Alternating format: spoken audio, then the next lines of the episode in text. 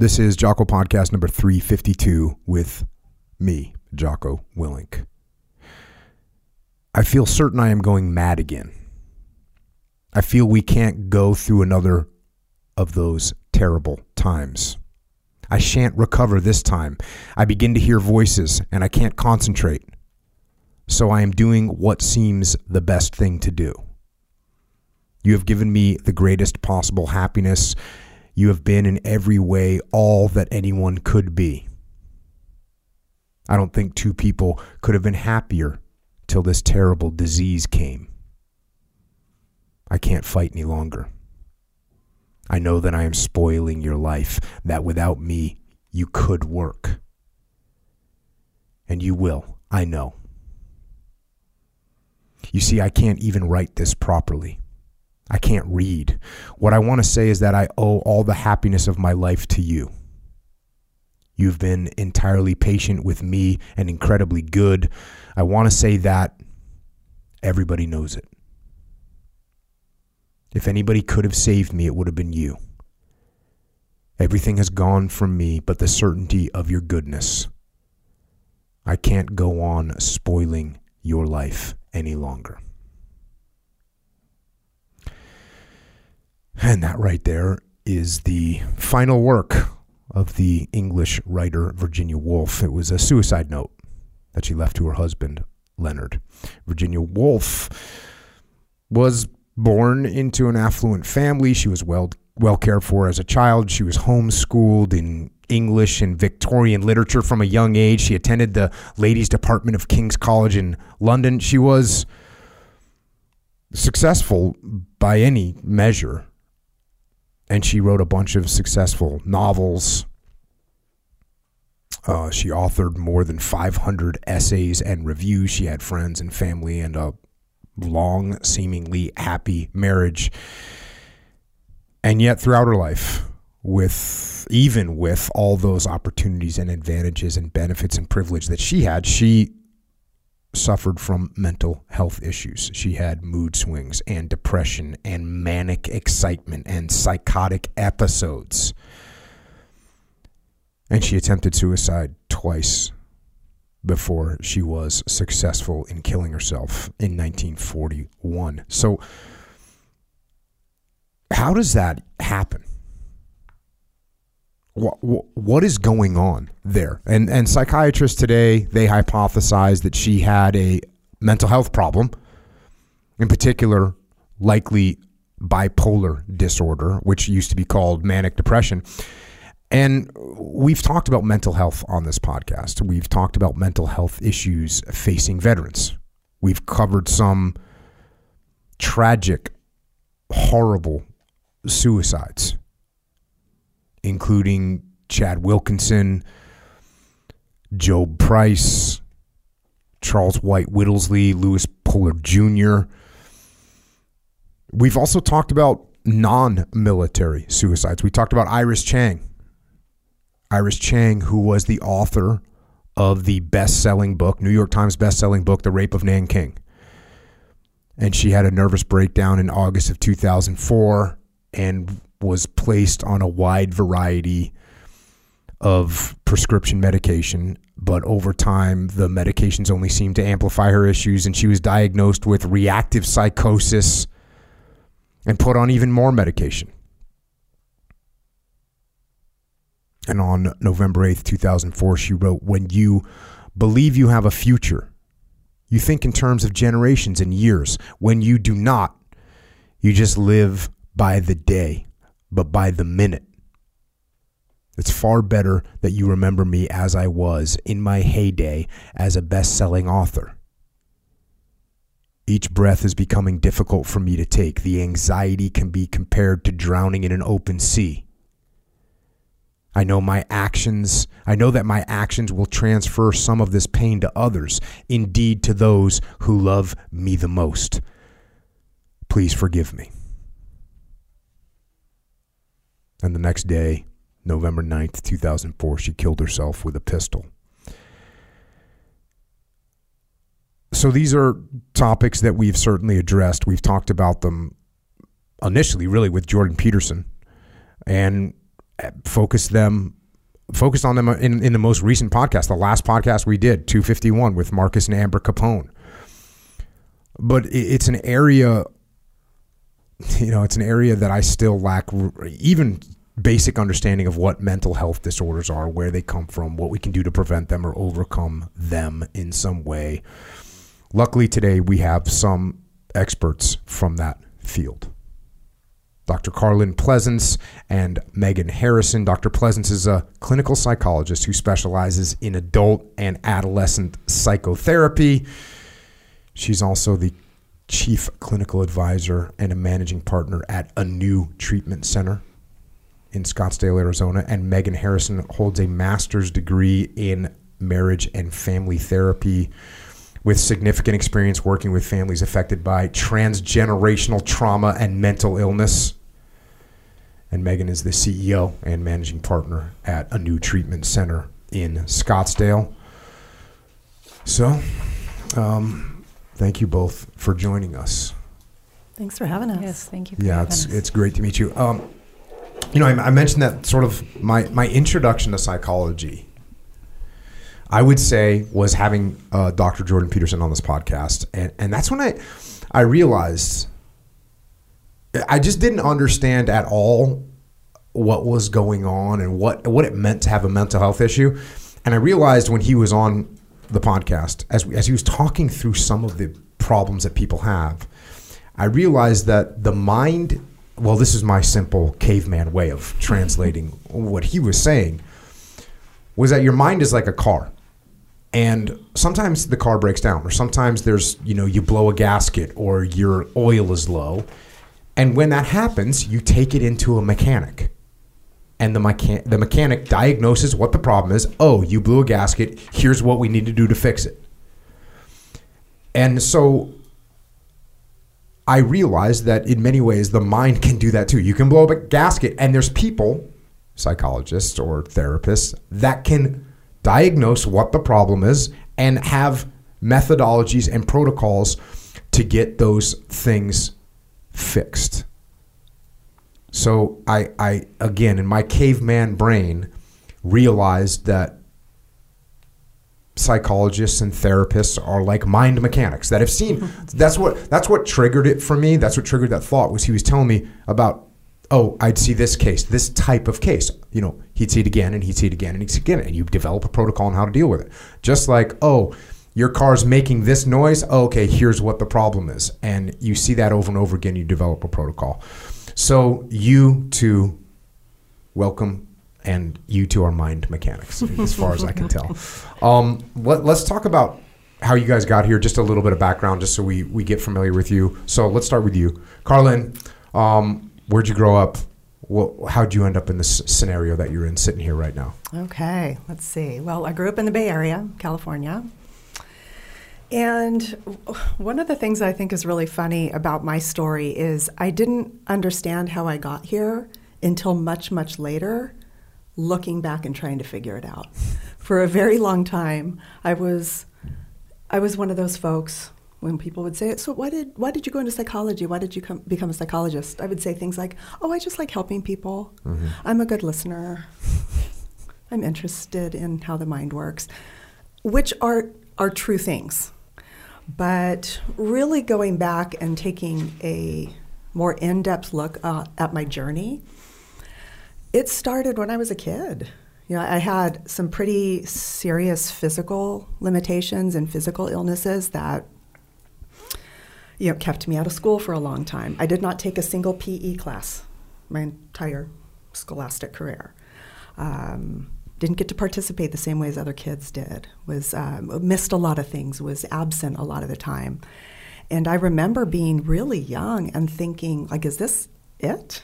Like, is this it? Can, can, can there be some other way of being, some other way of living? Because it's, you know, it was lonely. And, and as a kid, f- like that, that sense of feeling different, like I don't really belong. How old were you when these health issues started? Was this like. I was diagnosed when I was two too, Jeez. with like really severe respiratory um, and lung problems. And back then, I mean, we're talking early 70s, right? Like treatment was not as it is now. People didn't understand. I mean, my mom talks about how I was sick as a an infant, and it took two years for a doctor to say, "Oh, I."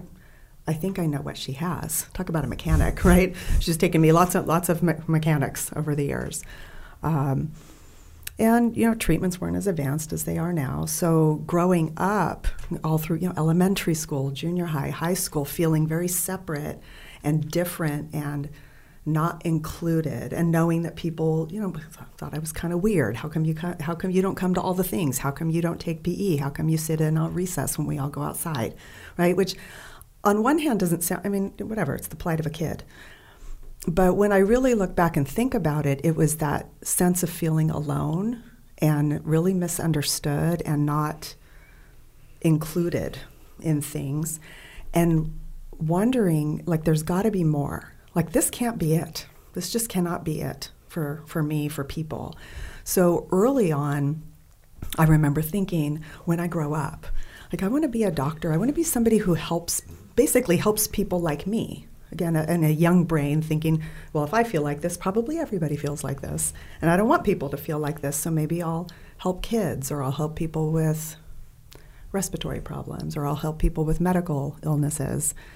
And it just kind of developed that way this idea of wanting to, I don't know, in some way help ease the suffering that other people experience and and make sense of, of what was going on. Now, again, I don't remember it like this at the mm-hmm. time mm-hmm. in my mind. I just wanted to help people. So, did you apply yourself mm-hmm. at school? Were you like, oh, I need to get straight A's so I can be a doctor? I was like, yeah, so overachieved. I mean, I for for what I couldn't do over here, I made up for it way uh, over here. So lots of good grades, lots of degrees, lots of academic awards. Did you, did you mm-hmm. go to school with the intent of becoming a doctor? At what point did you think psychology was the, the place to go?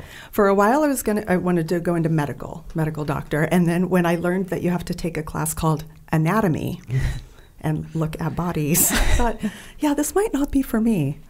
Um, like you were squeam- squeamish? Totally squeamish. So I'm like, yeah, I don't know if that's then going to work out for me very well to go that direction. Um, but it, it also, again, it, the the insight of this came through hindsight. Is I was so curious about really the the mental part of it, right? The experience of feeling isolated and disconnected, and how that left you feeling, or me feeling, um, like lonely and depressed, and kind of like wanting more right so i got a little a little bit more curious in the like psychological department of what happens for people who have an illness what happens for people who feel separate and different from everybody else who are left out who are bullied like what what happens psychologically? So I, I definitely made a turn along the way and was that was that in college? Um, I would say maybe high schoolish going into college. Um, just uh, you know kind of a fascination with um, uh, well how the mind works and and and you know in some ways unlike um, going to a mechanic a lot of the psychological experiences that a person might have in reaction or relation to all of these different events you don't see them like you know we can mm. go into a doctor and take take a listen to your head and go oh I, I, I recognize that clicking I know exactly what to do there, there are these kind of invisible unseen experiences that make it a little bit more challenging to to figure out or understand what exactly is going on. Um, so that curiosity, I just remember high school, probably going into college, just curious, like how does this work? Like why do why do I feel this way? But this person I met also had an illness when she was young, and she seems to be okay. Like, why did I suffer? Or why was I okay over here, but this guy couldn't do grades you know do mm-hmm. so so this kind of curiosity about how the mind influences the experiences and um, i remember sitting in a i was probably getting close to getting my first degree and uh, in a um, kind of a pathology class kind of a mental illness class on mental illness and the pathology of illness um, the professor said how many show of hands how many in here believe that you're in here to help people. You just want to do good in the world. You know, be the good student, me, me, um, along with most of the other class. And he's like, okay, how many of you in here think that you have chosen this field or chosen this uh, part of the field because you've got your own stuff you might need to work out? everyone's like, not, not me, not me, not, not a hand, or maybe like what, half hand. Um, and by the end of that class, whew, it was the reverse. Everybody was like, yep, I've got my own stuff. I need to work out. That's partly why I'm here. Right? So that started the, um, I think, the kind of budding awareness that this isn't just about, for me, it wasn't just about helping people and being a good listener, but it was about understanding myself and hopefully through the process being able to take that experience and help other people, whether that's not feel so alone or understand that there are options available or that this isn't kind of the fate of your life mm-hmm. um, because you have this illness or this experience. So yeah, I definitely have swung the, the, from here, like I'm, I'm just really altruistic, all the way over here to no. That life is hard sometimes. Life is really hard, and when you factor in, like my experience growing up with an illness, also growing up in a family where there were a lot of issues, and not just in my immediate family, but generational. I mean, you and I, Megan, have talked about this of trauma and addiction and loss and wartime like you, you, you kind of inherit a little bit of that along the way. So my curiosity over time, you know, expanded beyond just my own experience. But how does this happen in families? How does this happen through generations? How do you find? We had a, a client we saw at the treatment center for a long time who had schizophrenia, two siblings, a sister who did not have schizophrenia, a brother who did parents were really, really lovely, great people, did not seem to have a lot of stuff going on. But the dad's brother, uh, the dad had three brothers, he was one of four, all three of them had schizophrenia. So, this idea, right, of like, okay, some of this is passing down through generations, not just at a like a genetic level, but what you're exposed to and what you're seeing and what you're experiencing and what you're witnessing. Um, so the again, for me, the curiosity and the, the interest was about how do these things happen? How do they go from here to here to here to here? And what can we do to shift that so people aren't just kind of living out this emotional inheritance mm-hmm. or this tr- traumatic inheritance, depending on what was going on in the family? How do you break that chain? How do you do something different? How do you set your own life up to go in a different trajectory than maybe how it's been going, and then your kids and their kids and their kids. Mm-hmm. So yeah, it makes sense that uh, mm-hmm. like if you were going to get a, like a personal trainer because you want to get in shape, it would be kind of if you saw that that personal trainer had gone through some sort of transition themselves, you go, oh, okay, this person kind of knows what mm-hmm. I've been through. So you kind of got that vibe. Going. Mm-hmm. I can say vibe a lot, vibe. so you got to forget. I, I do too. One. It's okay. Uh, my, the, you kind of have that vibe. So what degrees did you end up with? What What'd you end up with? You said you went got like degree upon degree. yeah, yeah. So what'd you end so up with? So I got a bachelor's degree in psychology, which uh, unfortunately in our field nowadays that doesn't mean a whole lot other than you went to school for a few years and learned a bunch of things about the brain. Um, got my master's in counseling, uh, also in California, and then got my doctorate in clinical psychology down here in San Diego. Got so, it. Hmm. All right. Uh, Megan. Yes. Let's let's talk about you. Where where'd you grow up? How'd you end up here?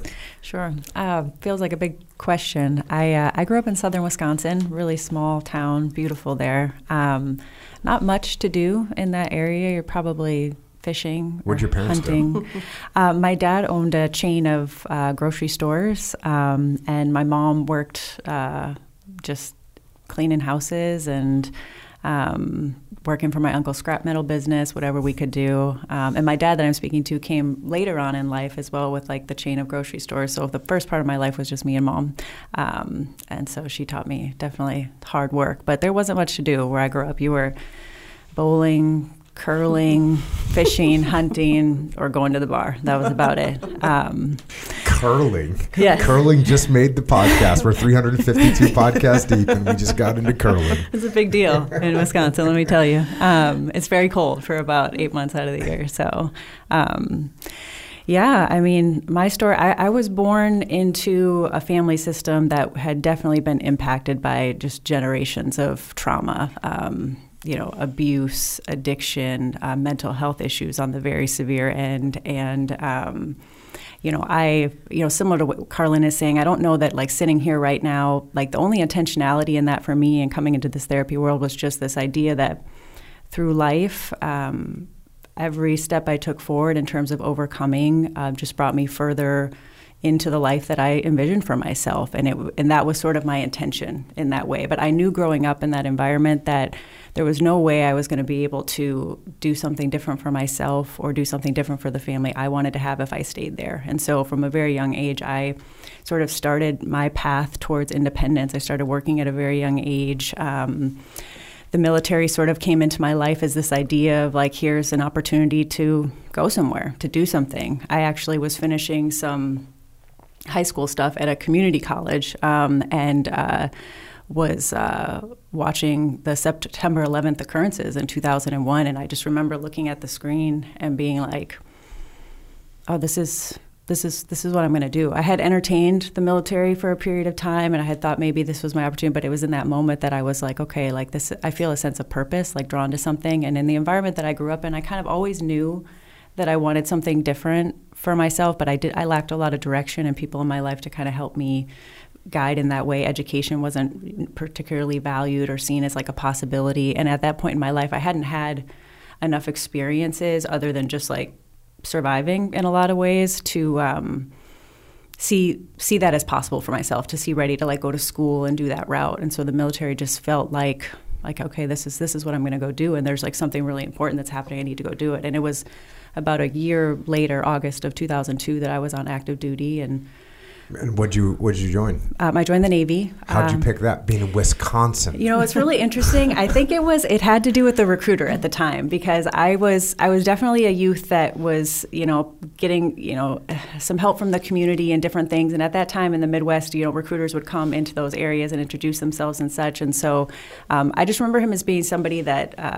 I was like, okay, like he, he feels he seems confident. Like I, I you know, he carries himself, like like this is like something I want to be a part of. Um, and it sort of seems cliche, but at the time it was everything for me because I didn't, you know, the friends that I had at the time, and I had, you know, been living with friends at a very young age and such, like weren't really going a lot of places. Jail, I lost a lot of friends to, you know, death, you know, suicide, overdoses. There, there was just a lot of that in my life, um, and so just being around somebody who. Um, just sort of represented like a possibly different future and like life was was huge for me. It was like a role model mentor, um, and uh, so I I joined. Well, um, what job did you sign up for? So I came in as a uh, signalman, um, and that's what I went to A school for. But I dates myself a little bit because it was already kind of like a dying rate at the time. So I went to A school to be a signalman, and um, my first orders were actually to the USS Kitty Hawk and I, in Japan at the time, and I was.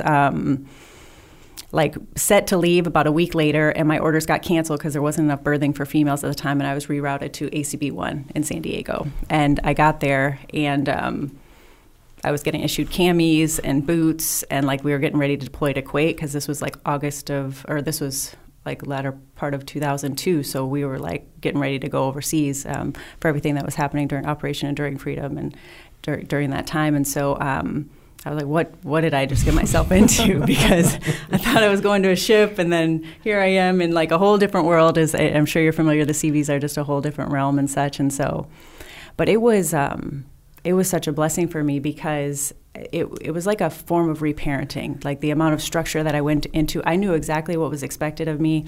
And it was also the first time that I learned how much, I think because of the environment I grew up in, that I, um, I thrive in in crisis in some ways. Like things get crazy, uh, something's happening, everything for me just kind of calms down, and I I I wanted to lead, and I found myself in a lot of leadership positions. I found myself an opportunity like volunteer for this, volunteer for that. I'll do it, and it really gave me the opportunity to. Um, just build a sense of self for the first time. The community, the feedback that I was getting, um, was just huge for me. And then all kinds of doors opened up for me. The idea of like, I could go to school, I could do this. Um, my first interest in doing some counseling such actually came from I, I thought originally I was going to go to school to be um, to do organizational psychology to for leadership. Like that was really my goal. I, I always wanted to be a leader. For me this before you joined the navy or once you got in? Once I got in. Got you know I and I, I was just kind of drawn into these situations where I knew that there was like um, I don't know if you want to call it a natural leadership quality, but there was just like this part of me that um, I had gone through so much and I had overcome so much that it was like people need need that, you know, to like hear that story, to be a part of that. Like it just, um, it was a really powerful thing for me. Um, and I was realizing for other people as well at the time. And so um, I got offered an opportunity to do some work with um, families in uh, pre and post deployment um, si- sort of support. And it was very logistical at the time. How do you support families and like, um, you know, preparing for the logistics of bills or separation or what's going on. But what I what I realized at that time was that there was a significant amount of um, support that these families needed and, and, understand like how much role shifts were happening when one of the, the partners would deploy and then I'm making this new group of friends while my, my, my husband or my wife is gone and they're making their new group of friends and our kids are getting used to me as playing like both mom and dad and doing these different roles and they just did not have the resources to be able to deal with that. And I think because I had gone through what I did as a, a child I, I could recognize things related to like mental health or relationship issues or things like that. I didn't really have the skill set yet to know exactly what to do with that, other than just my mindset was always like, you just do keep moving forward and, and one step at a time and you make healthy decisions and you recognize that you know i don't exist in a vacuum and the things i do matter and how i um, treat people matter and i could support people a lot with that but it was um, that was what first drew me to the idea of counseling and um, at the time i was uh, working uh, when I decided to go to school for counseling, I was working as a contractor for HSC three. So this was after. So how long did you end up doing in the Navy? So I did five years. So I did four years on active duty, and then I extended for a year. How was that first deployment to Kuwait? It was. Um, intense. Um, eh, you know, the we, we were at the Kuwaiti Naval Base. Uh, we came in during a time where really nothing was set up. Our goal is that being the Seabees there, ACB one and ACB two were there at the same time. So when we got there, we knew we're not leaving for a while. Um, and Props to the Seabees, by the way. Yes, Seabees are awesome. yes, they definitely are, and definitely make friends with builders because your your, your camp will be real nice, oh, yeah. and you'll get a nice little shelf up there yeah. and all the things that you need. So and they'll steal you whatever you need, which no one wants to talk about. But, I learned how to be very uh, resourceful. There, there was also some aspects of being in the military as a female in that type of environment, and a lot of things that were going on during that time that that made it a scary situation sometimes too. You want to feel safe in that environment, but there was. Um, you know, you're you're in the middle of the desert and people are going through wartime, and we had you know incoming missiles coming in. We're running you know to Taconics boxes that are buried in the ground for like shelter. Like people were um, on edge during that time for sure, and so. Um, uh, but I learned a lot, um, and if anything, it was walking away from that knowing that I could, um, you know, I could. It doesn't matter what life throws at you if you just keep moving forward. Like you, you, you get through it um, for sure. So, I can, if I can interrupt, I remember you telling a story one time, Megan, about like having to dig dig holes to sleep in the ground and having like your gun there because of like how big the scorpions were. Oh, and like having to protect yourself and guard yourself from the scorpions while you're in a hole in the desert at 127 degrees and you're like 19. Yeah. It's like, yeah, I think you can pretty much handle whatever is going to come your way in life. Holy moly. Um, but I mean, this is sort of that, that where you're talking about earlier, where one person can have one situation growing up and another can have an entirely different situation, and, and how you choose to respond is going to uh, very much so shape the outcome of who you are. And so for me, I just, uh, you know, there was a lot of opportunity to move into fear and have fear make you small. And for me, it was just like, I'm just going to keep going. But there wasn't, at that time in my life, I, I can't say, I mean, I was very young that I was intentionally like, this is what I'm doing to overcome, or that really wasn't there for me. It just like uh, stopping or, or not moving or going backwards wasn't an option. Just keep moving forward with whatever kind of presented itself to me. So, um, so yeah, I was there for a year, and actually didn't find out till the day before we were leaving that I was leaving. So it was like, you know, coming up to you like, here's your plane ticket, you're leaving tomorrow. I'm like, cool. Oh. And at the time, you know, cell phones were, weren't allowed. We weren't, we couldn't have any of that, and so there was two phones in the camp for a camp of um, gosh, don't quote me on this, but there was a lot of people. I mean, the, the army was there. I won't quote you on a lot of people. being super specific like that. the you know uh, you know special operations, special forces were there. The Air Force was there. We had Australian, um, British, you know, military. It was a huge camp, Kuwaiti Naval Base, and. Um, so uh, two phones for a large group of people would make the line very long that you're waiting. You could be standing there in hours, and then there'd be an incoming missile. Everybody'd have to run, go take you know shelter, and then. I, I gave up, so I, did, I didn't make any phones. And also for me, like I you know I was I was moving forward. I didn't have a whole lot of connections to the past, so I, I would just. Uh, um, yeah, so I did. So you get done with your Navy career, you end up as a contractor, and this is so. When did you end up like uh, going to school? So that was when I was a when I was a contractor. I started. So I started with my. I actually went to school to be a pharmacy tech while I was still on active duty. I was, um, you know, single mom at the time, and um, just raising my son and going to school at night and working during the day. And uh, pharmacy tech seemed like a good option for me at the time to have a job when I got out. So I finished that before I got out. I started working at um, a compounding pharmacy and very quickly realized this is not what I want to do. Um, went back to school uh, for my bachelor's in psychology and then started working towards my master's um, in that contractor work. So um, my bachelor's and my master's all came um, after I had separated from uh, the military. So and so yeah, I, I, obtained my master's while I was working as a contractor and was um, introduced for my practicum. So, uh, in counseling psychology, you have to do some uh, pre-degree and post-degree hours, about a total of three thousand direct, like um, direct and indirect clinical hours, in order to obtain your degree. And so, you get introduced to various treatment centers while you're in your school to. Um, you know, get that experience and practice. And that was when I was actually introduced to Humble Chia, which was owned by Carrie and Karlyn at the time. Was a treatment center for um, clients with complex psychiatric disorders. And again, for me at the time, I was like, this is just sounds so interesting, family therapy and all of that. But I, in my mind, I was going to school because this was the school that I could do at night while I was commuting. I was commuting from Temecula down to uh, Naval Air Station at the time. It was like 72 miles one way, and so I was just kind of moving through life, like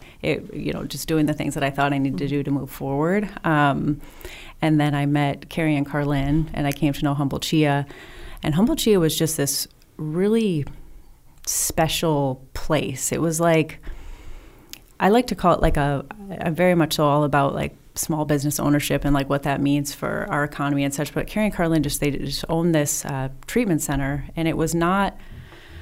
It was just a, a, a small family-owned um, place where like people just 100% threw themselves into helping these families, and I I was drawn to it so much because the families that were walking through there were definitely the types of fam- like could have been my family, right? And and here I was in this place where really beautiful things were happening in terms of supporting these people suffering through very severe things. I mean, when you have a loved one who has a, a chronic, complex psychiatric disorder, something that you're not getting rid of, right? We're we're like making friends with this. We're learning how to how to um, you know, uh, accept it, grieve what I thought was going to be for my kiddo, you know, whatever it may be. Um, when a family lets you into their life to like walk through that path with them, it is a very special thing. And I, I knew at that point, like, okay, I, this is what I want to do. I want to work with families. Um, and I, when I, I started to realize, not in only in my own life, but in what we were doing, that we were creating like generational change. Like when you can help a family system shift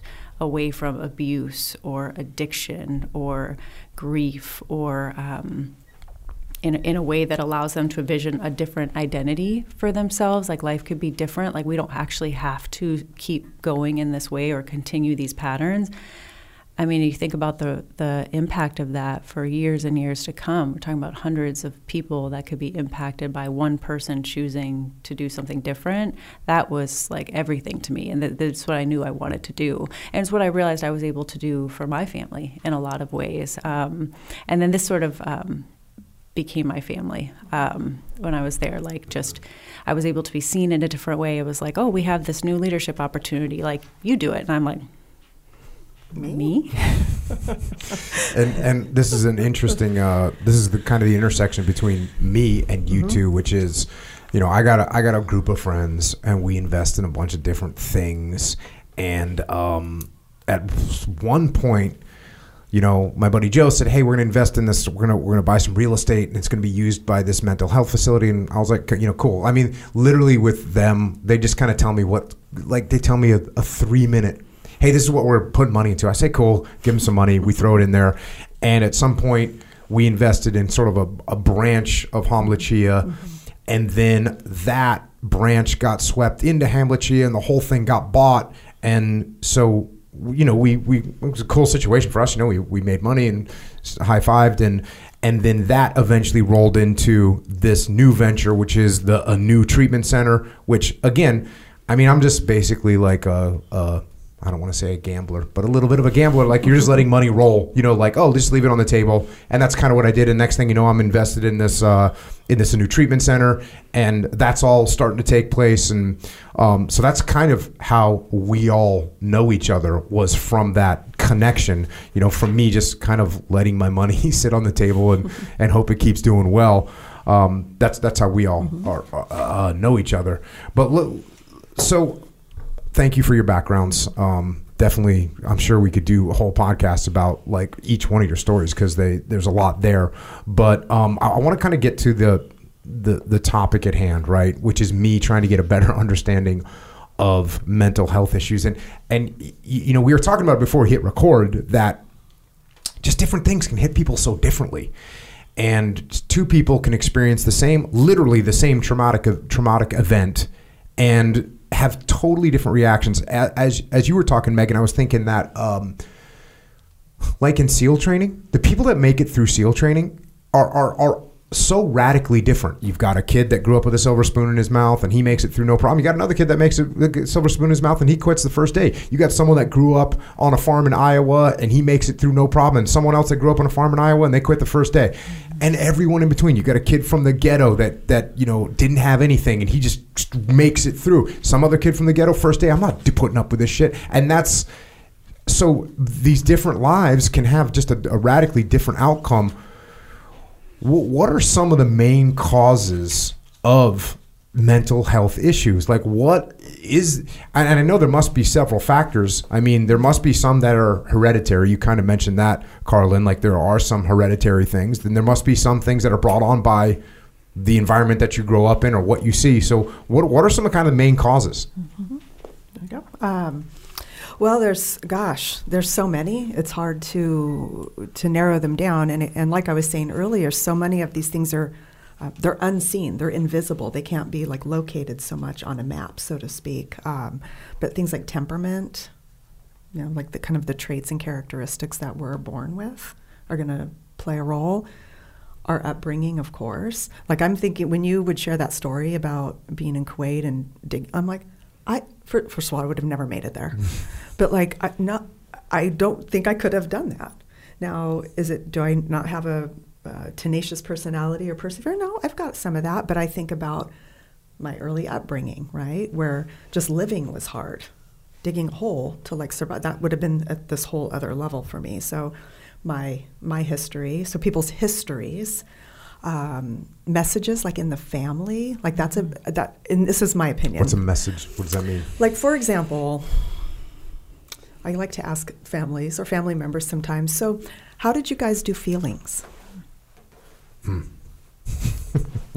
what were feelings like most of the time you're going to have folks say oh we don't talk about feelings we we don't actually do feelings oh okay so when something difficult happens. You know, you, you get bullied at school, you your boyfriend breaks up with you, gra- grandma passes away. What what did you guys do? Oh, nothing. We mm-hmm. just had dinner, you know, right? So right here, right there's something. A family that doesn't acknowledge feelings, talk about feelings, have a way to pro- like process what was happening is going to have a certain effect versus the family you ask and they're like, oh, we talked about feelings all the time. Anytime something happened, we'd sit down and have a big family meeting about it. that person is going to be shaped very differently in terms of managing stress and managing conflict and negotiating hardship. Right? So, so family messages and family um, almost like traditions around things mm-hmm. like feelings or how you handle hardship. I mean, I'm, the book I'm writing right now has a lot to do with the impact of secrets. So, and finding that that has a big um, what, like impact. Secrets, secrets like yeah, like we don't talk. Like if something happens, um, we, we're just not going to talk about that. We're not going to talk about it amongst ourselves. We're not going to share this with the outside world, under the rug, in the vault, whatever you want to call it.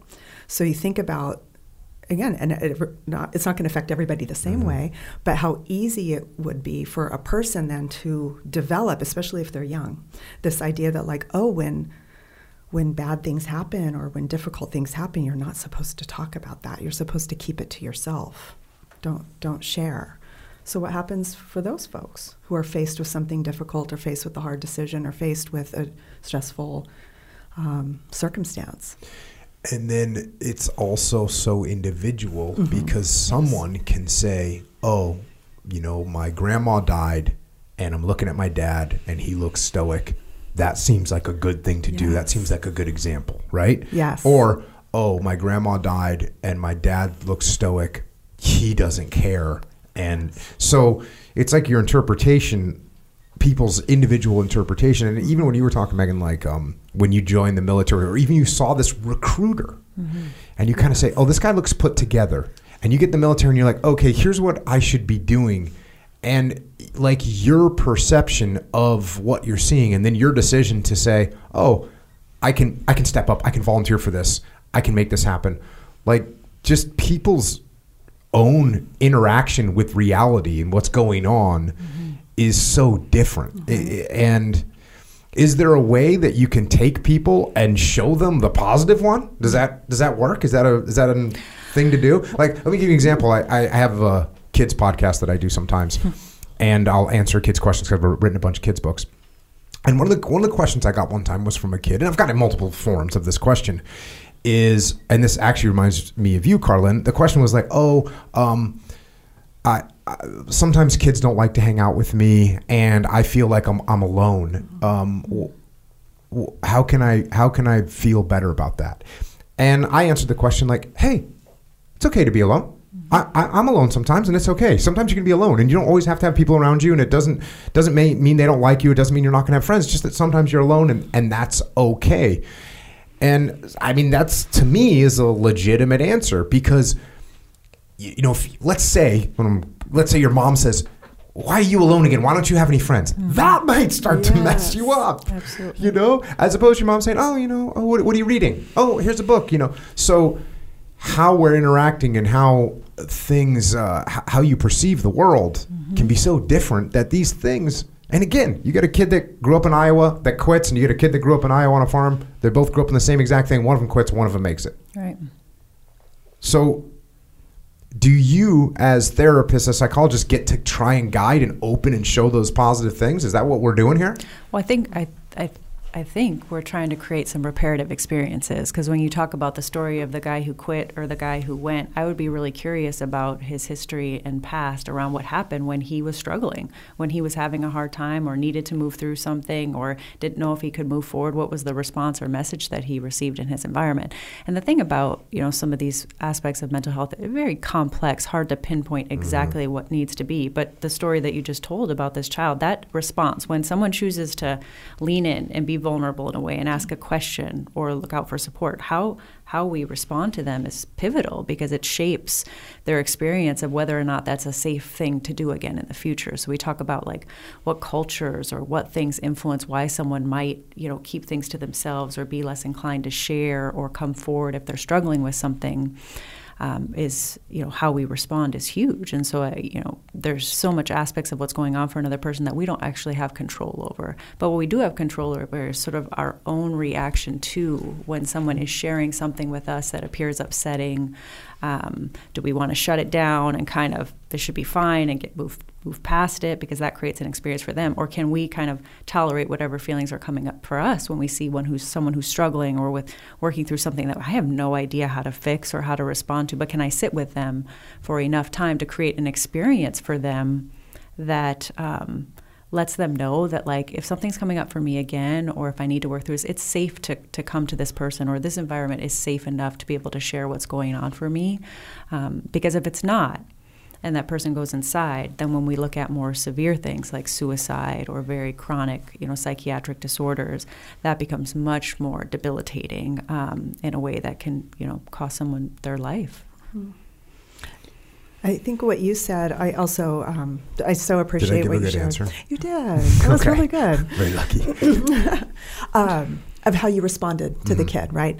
To me, I'm like, there, there it is, Perfect. right? As opposed to say a mom or somebody else that would be like, well, come on, what what are you doing wrong? How, How come you don't you have don't any have any friends, friends? right? Mm-hmm. Versus like, oh, I'm sorry to hear that, bud, but you know what? It's okay. It's okay mm-hmm. sometimes to be alone.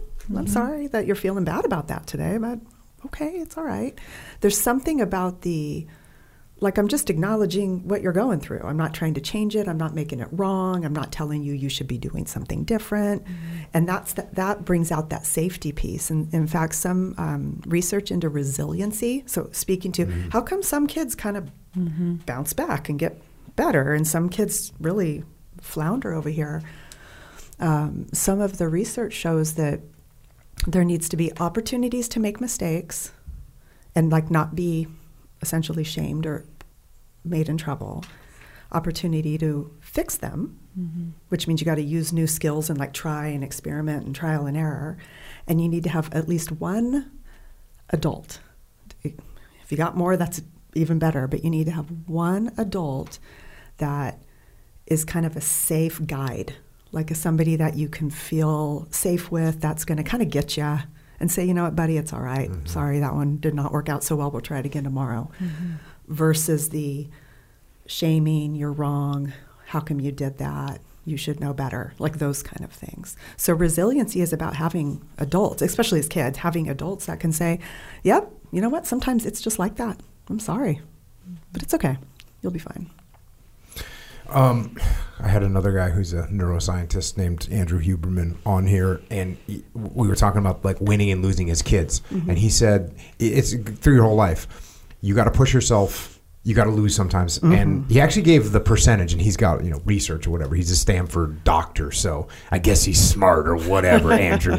But you know, we came down. It's like eighty percent of the time you want the kid to kind of do well, and then twenty percent of the time they should like lose. Struggle if, if they start mm-hmm. What I did with my kids was lose 90% of the time. Like put them in really hard situations and that's not the good way to do it. Luckily my kids turned out pretty resilient, but um you know, I, I was just like, oh, you're going to get beat down. It's going to make you tougher. It's going to make you stronger. And no, what happens is they just start to feel like a loser, right? So you got to be careful with that. But that 80%, I think it's a good number to okay, 80% of the time you're winning or you're evenly matched, but you're doing well. 20% of the time, you know, you got to be pushing yourself into some situations. Mm-hmm. And that's the weird thing, getting like the SEAL training. Like I'm talking about kids that were Division One wrestlers, mm-hmm. right?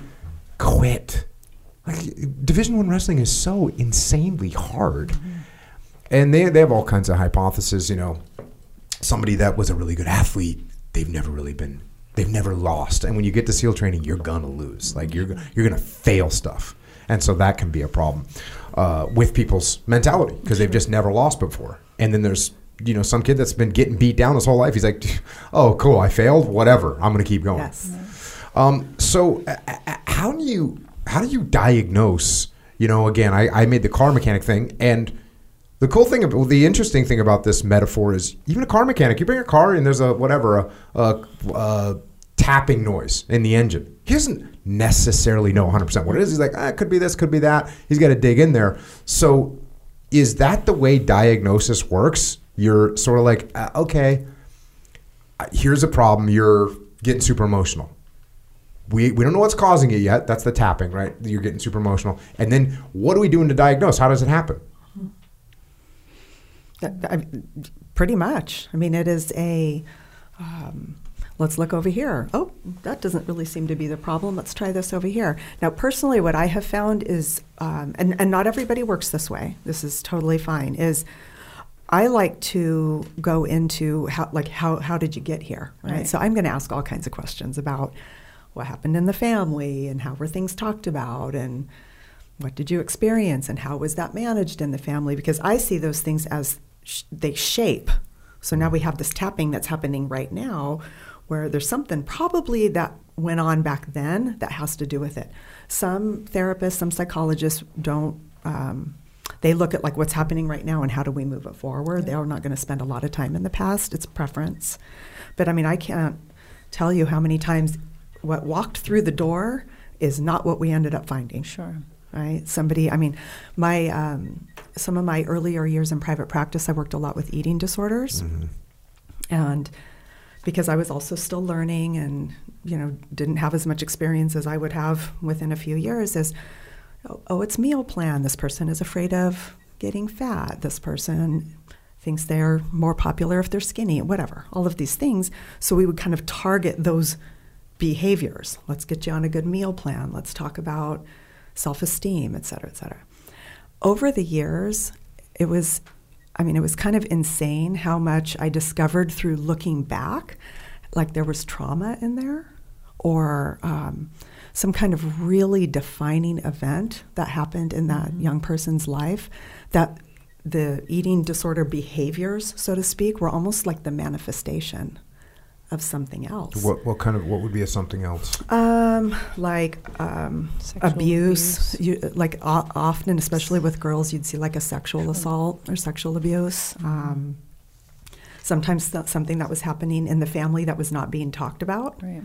would be um, kind of stuffed down and then expressed through these behaviors. So um, almost psychologically, you can interpret that a little bit as if we're spending all of our time over here on meal plans and weight gain and weight loss, what are we not looking at?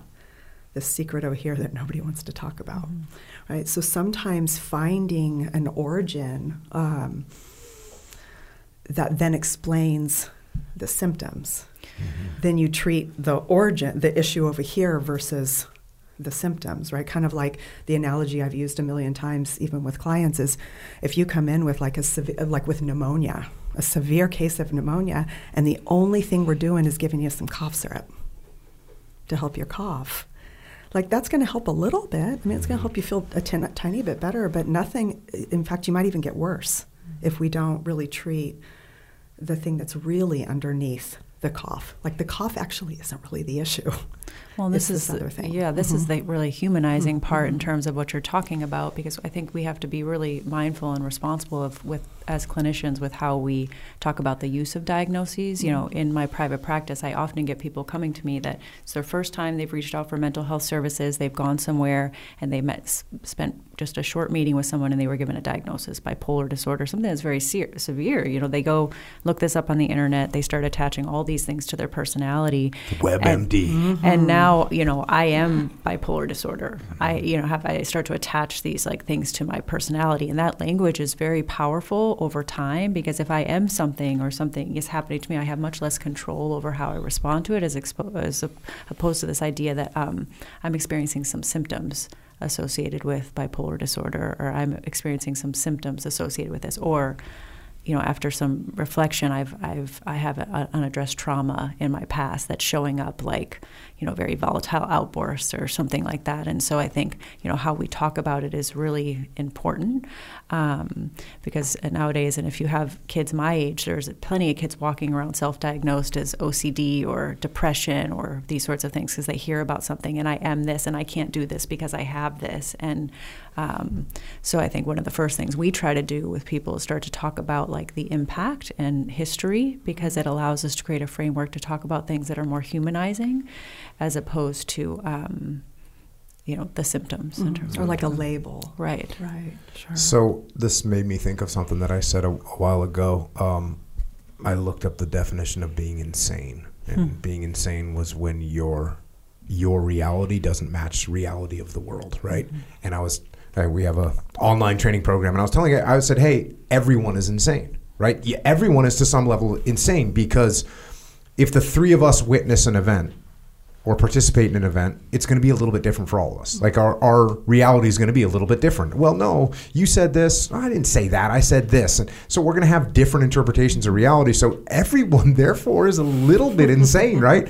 And it's just how insane are you?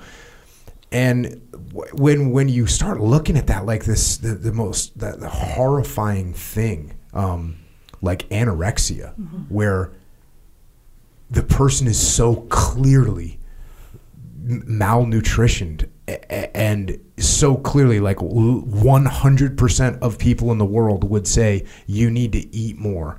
And that one person the, the, the person that has it just they just don't see that. That's got to be the scariest scariest environment like for a parent i can't even fathom what that's what that's doing. Um, so as you you're talking about Karlyn, you're talking about addressing the the like finding this original, this initial problem, and that's what we're able how, how we're able to address that, mm-hmm. bring that into the light, get that thing solved, and it solves the symptom that we're all seeing. Pr- pretty much. I mean, and that's the mechanic work, right? Is you're you're kind of digging and and you know sometimes the person will know, like I had this thing happen and I think my symptoms are related to this. Sometimes they're not aware. I had a, a, a young girl that I was treating for anorexia. She was a cheerleader and a ballerina. So, so much pressure, right, to maintain this very malnourished, very thin body. And all the guilt, like even eat, you know, eating something that had a carb in it, mm-hmm. you know, just oh I can't, I'm going to get fat, da, da, da, I'm not going to get picked. I mean, so destructive and um, interfering with life. So I'm working with her and I'm trying the, this thing and this thing and we're trying over here and I don't know your worth isn't wrapped up in your ballerina stuff. So you nothing you were happening focused on the physical, like At the oh, time. you look fine. You because this is all she was presenting Right. with is like I, I know like it's almost like I know I, I this is not a good for me I just don't really know what to do about it but there wasn't really much else tried getting the parents in they didn't want to come in which really should have been my first clue and long story short just to, to get to this point is months and months of meeting with her and like well what about this and I don't know what about that she says well um, you know my mom said she didn't want me to talk about this, but I, I feel like I should. I think I was molested by my cousin when I was you know, like 12. I'm like, oh. So I'm like, here, here we go. So I'm asking her all these questions, and you know, she just tells this really very sad, um, kind of horrible story about learning that she like learning something at school that made her think oh my god i think that happened to me. Going home telling her parents and her parents like do not tell anybody about this. This is going to ruin everybody's life. La la la la. Right? Just don't talk about it.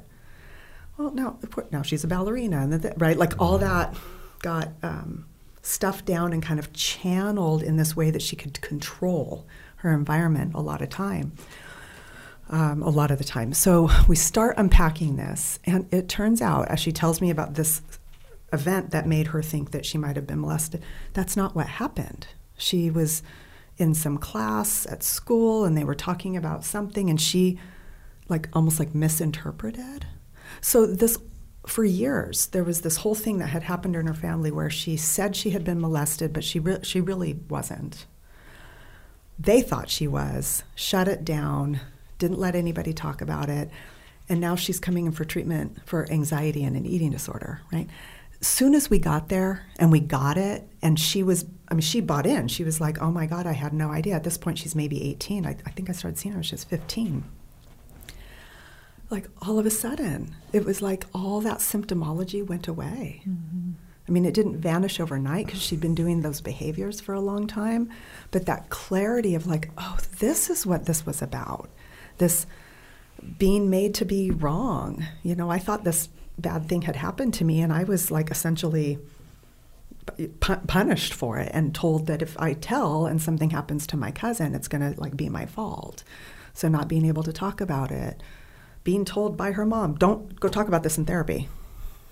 She do you want to go to therapy for, right? But, but it was that like that's an example of you kind of we just had to peel and peel and ask questions, and, and when we found it, it cleared up because right, like you said, it like it kind of brought it into the light. We could address what the real problem was, and then the symptoms, the cough, so to speak, alleviated because the, the root, the core, had been addressed.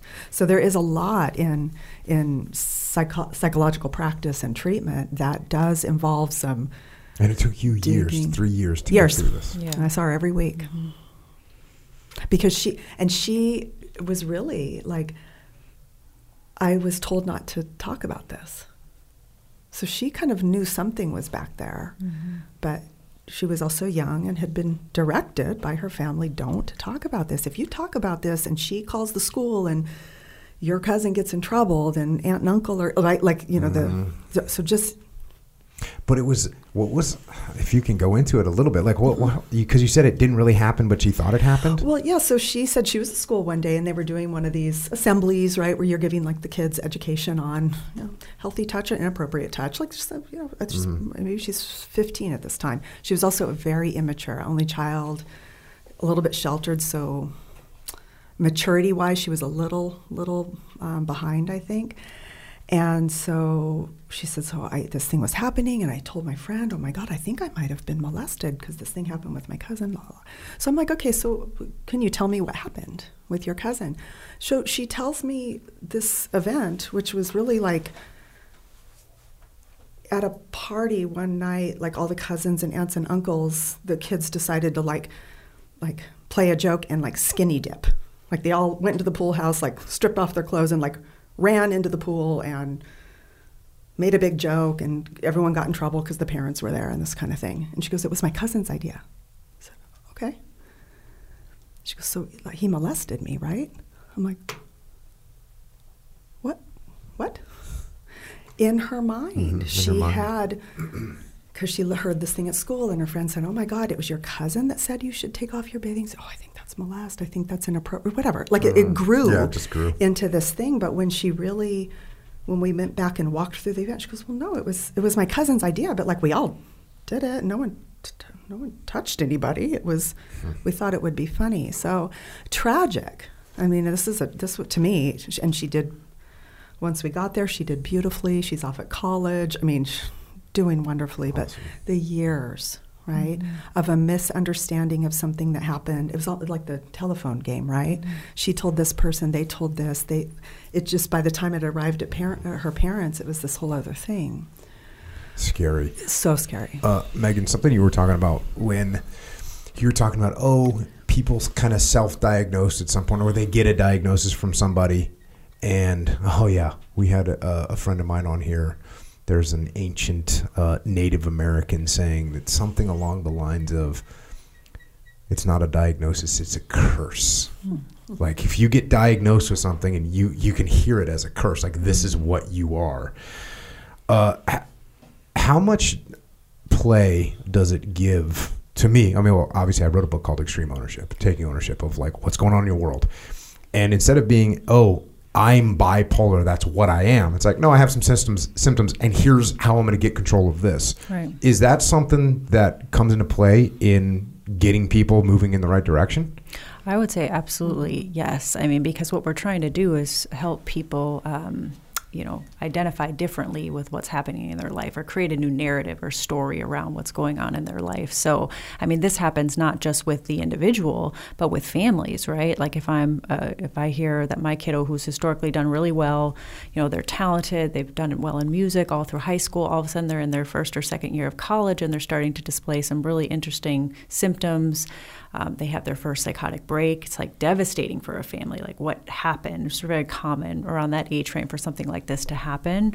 Um, all of these ideas start coming up. Um, my my son has schizophrenia. He'll he'll never be able to get married. He'll he'll never be able to hold down a job. Um, uh, we're we're never going to see our son graduate from college. We're not going to be able to do the family vacations. You just it just goes on and on, and so you sit with these families, and there's just such a sense of um, hopelessness. And so what what we try to do is is is come back a little bit to say like, well, you know why why don't you think he's able to live alone? Well, he hasn't taken out the trash all week. His his room is a mess. He stays in there all by himself.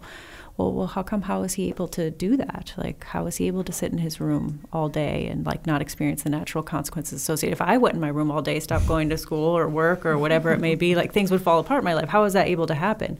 And so what we can get to and this takes a lot of time is essentially the fear associated with like if i was to to to push him towards something or if he, he he's not capable or, or, because of this illness now he can't do this. And we have to really unpack and it's different for every family but we have to really unpack that to figure out what it is that they've decided collectively this means for their life right? These symptoms or this diagnosis and then help them envision something sort of different for themselves. And then create experiences for individuals to play that out. Well he's been taking out the trash all week here and if he doesn't his peer tells him like hey you didn't take out the trash and so go do that. Or um, experience some of the natural consequences associated with if I've just leave my stuff everywhere, you know, but my roommate tells me like, hey, you know, this room like stinks. Can you like clean this up? Like some of that peer to peer interaction. But we have to create those opportunities for that. And then interestingly, when people start to engage in this, it's not like a cognitive, like, oh yeah, I'll go do this thing and something will be different. It's usually more like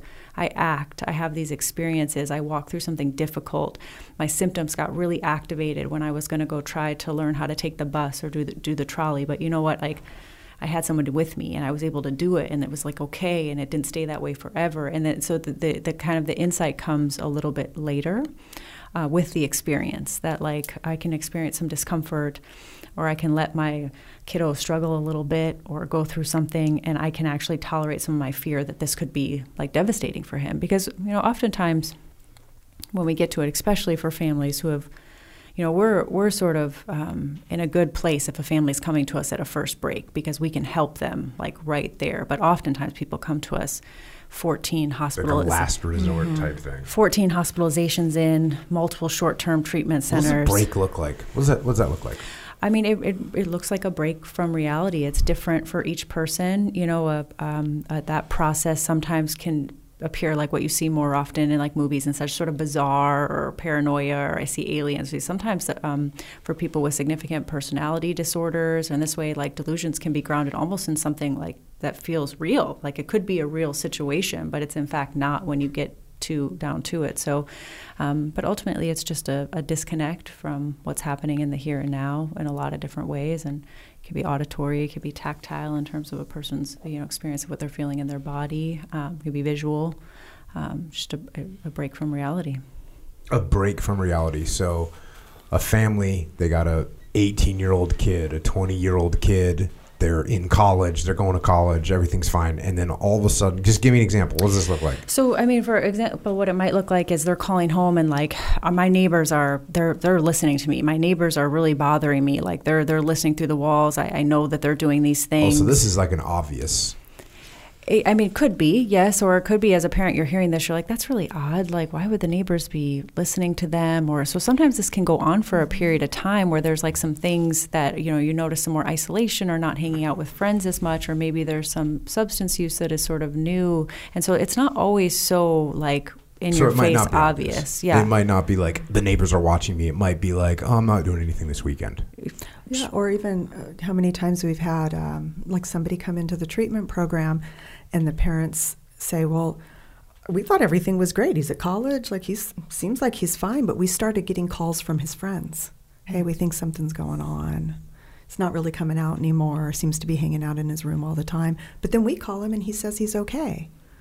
Right. So there's this like I, we don't really know what's going on, and how many times we've had you know families say so. We just decided to like get in the car and drive up there and see what was going on for ourselves, mm-hmm. and they find their kid like disheveled, maybe mm-hmm. haven't been eating. So what's going on with that kid? Mm-hmm.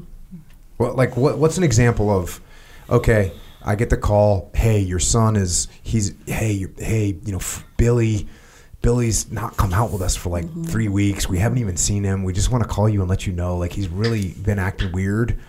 And so I call Billy, and Billy says, "No, I'm fine. I just been studying really hard, and it's just been a pain at school, and I'm really sick of Fred, anyways. So I'm just doing my own thing." And I go, "Oh, okay." And then, you know, I get call, another call. It's his ex girlfriend. You know, I just I saw him the other day. He just looked totally different. Mm-hmm. So I drive up there, and there he is in his room. Um, his room is a mess. What what's going on with him? Mm-hmm. What what is it? Is it a is it something that he saw? Is it something that got triggered? Is it like what is it? it Do we know?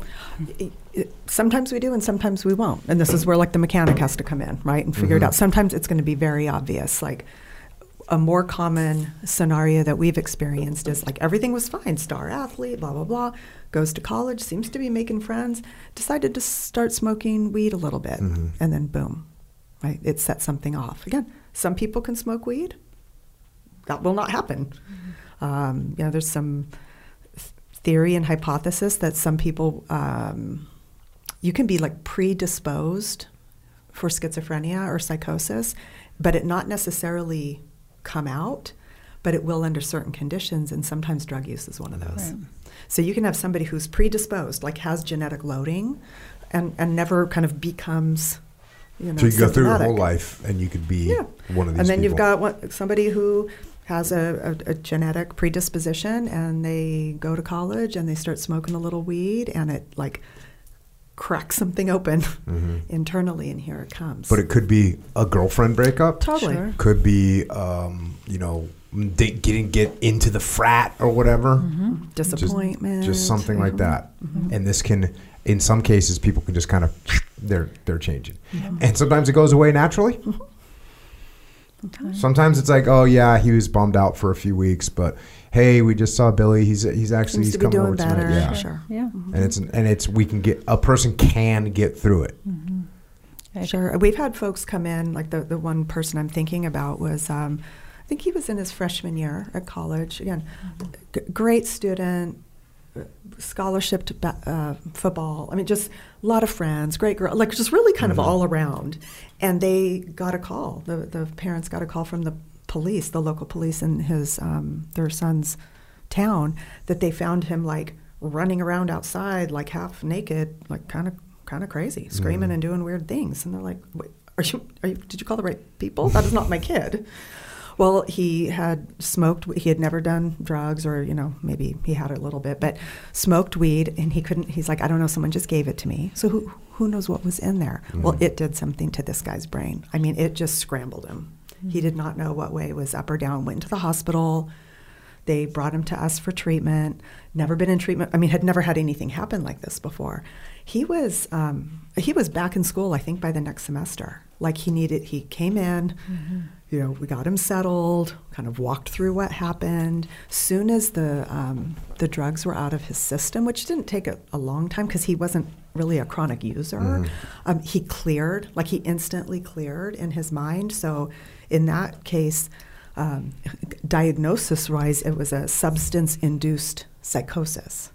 Substance Induced induced Psychosis. psychosis. Mhm. So as soon as the substances were out of his symptom, out, out of his systems, he there was no more psychosis. He cleared. So really, it was just helping him almost like recover from. I mean, that was a traumatic event, and he was embarrassed and had all the shame. You know, there was like a lot of stuff he had to kind of process and recover from, and then he went back to college. Same school. Well, an early intervention there is Super huge early. Mhm. um, because you know the further away the intervention, the person starts to find ways to self-soothe or whatever it might be, and it becomes much more complex at that point. So, So if someone has one episode, they're easier to help than someone that's had s- 28.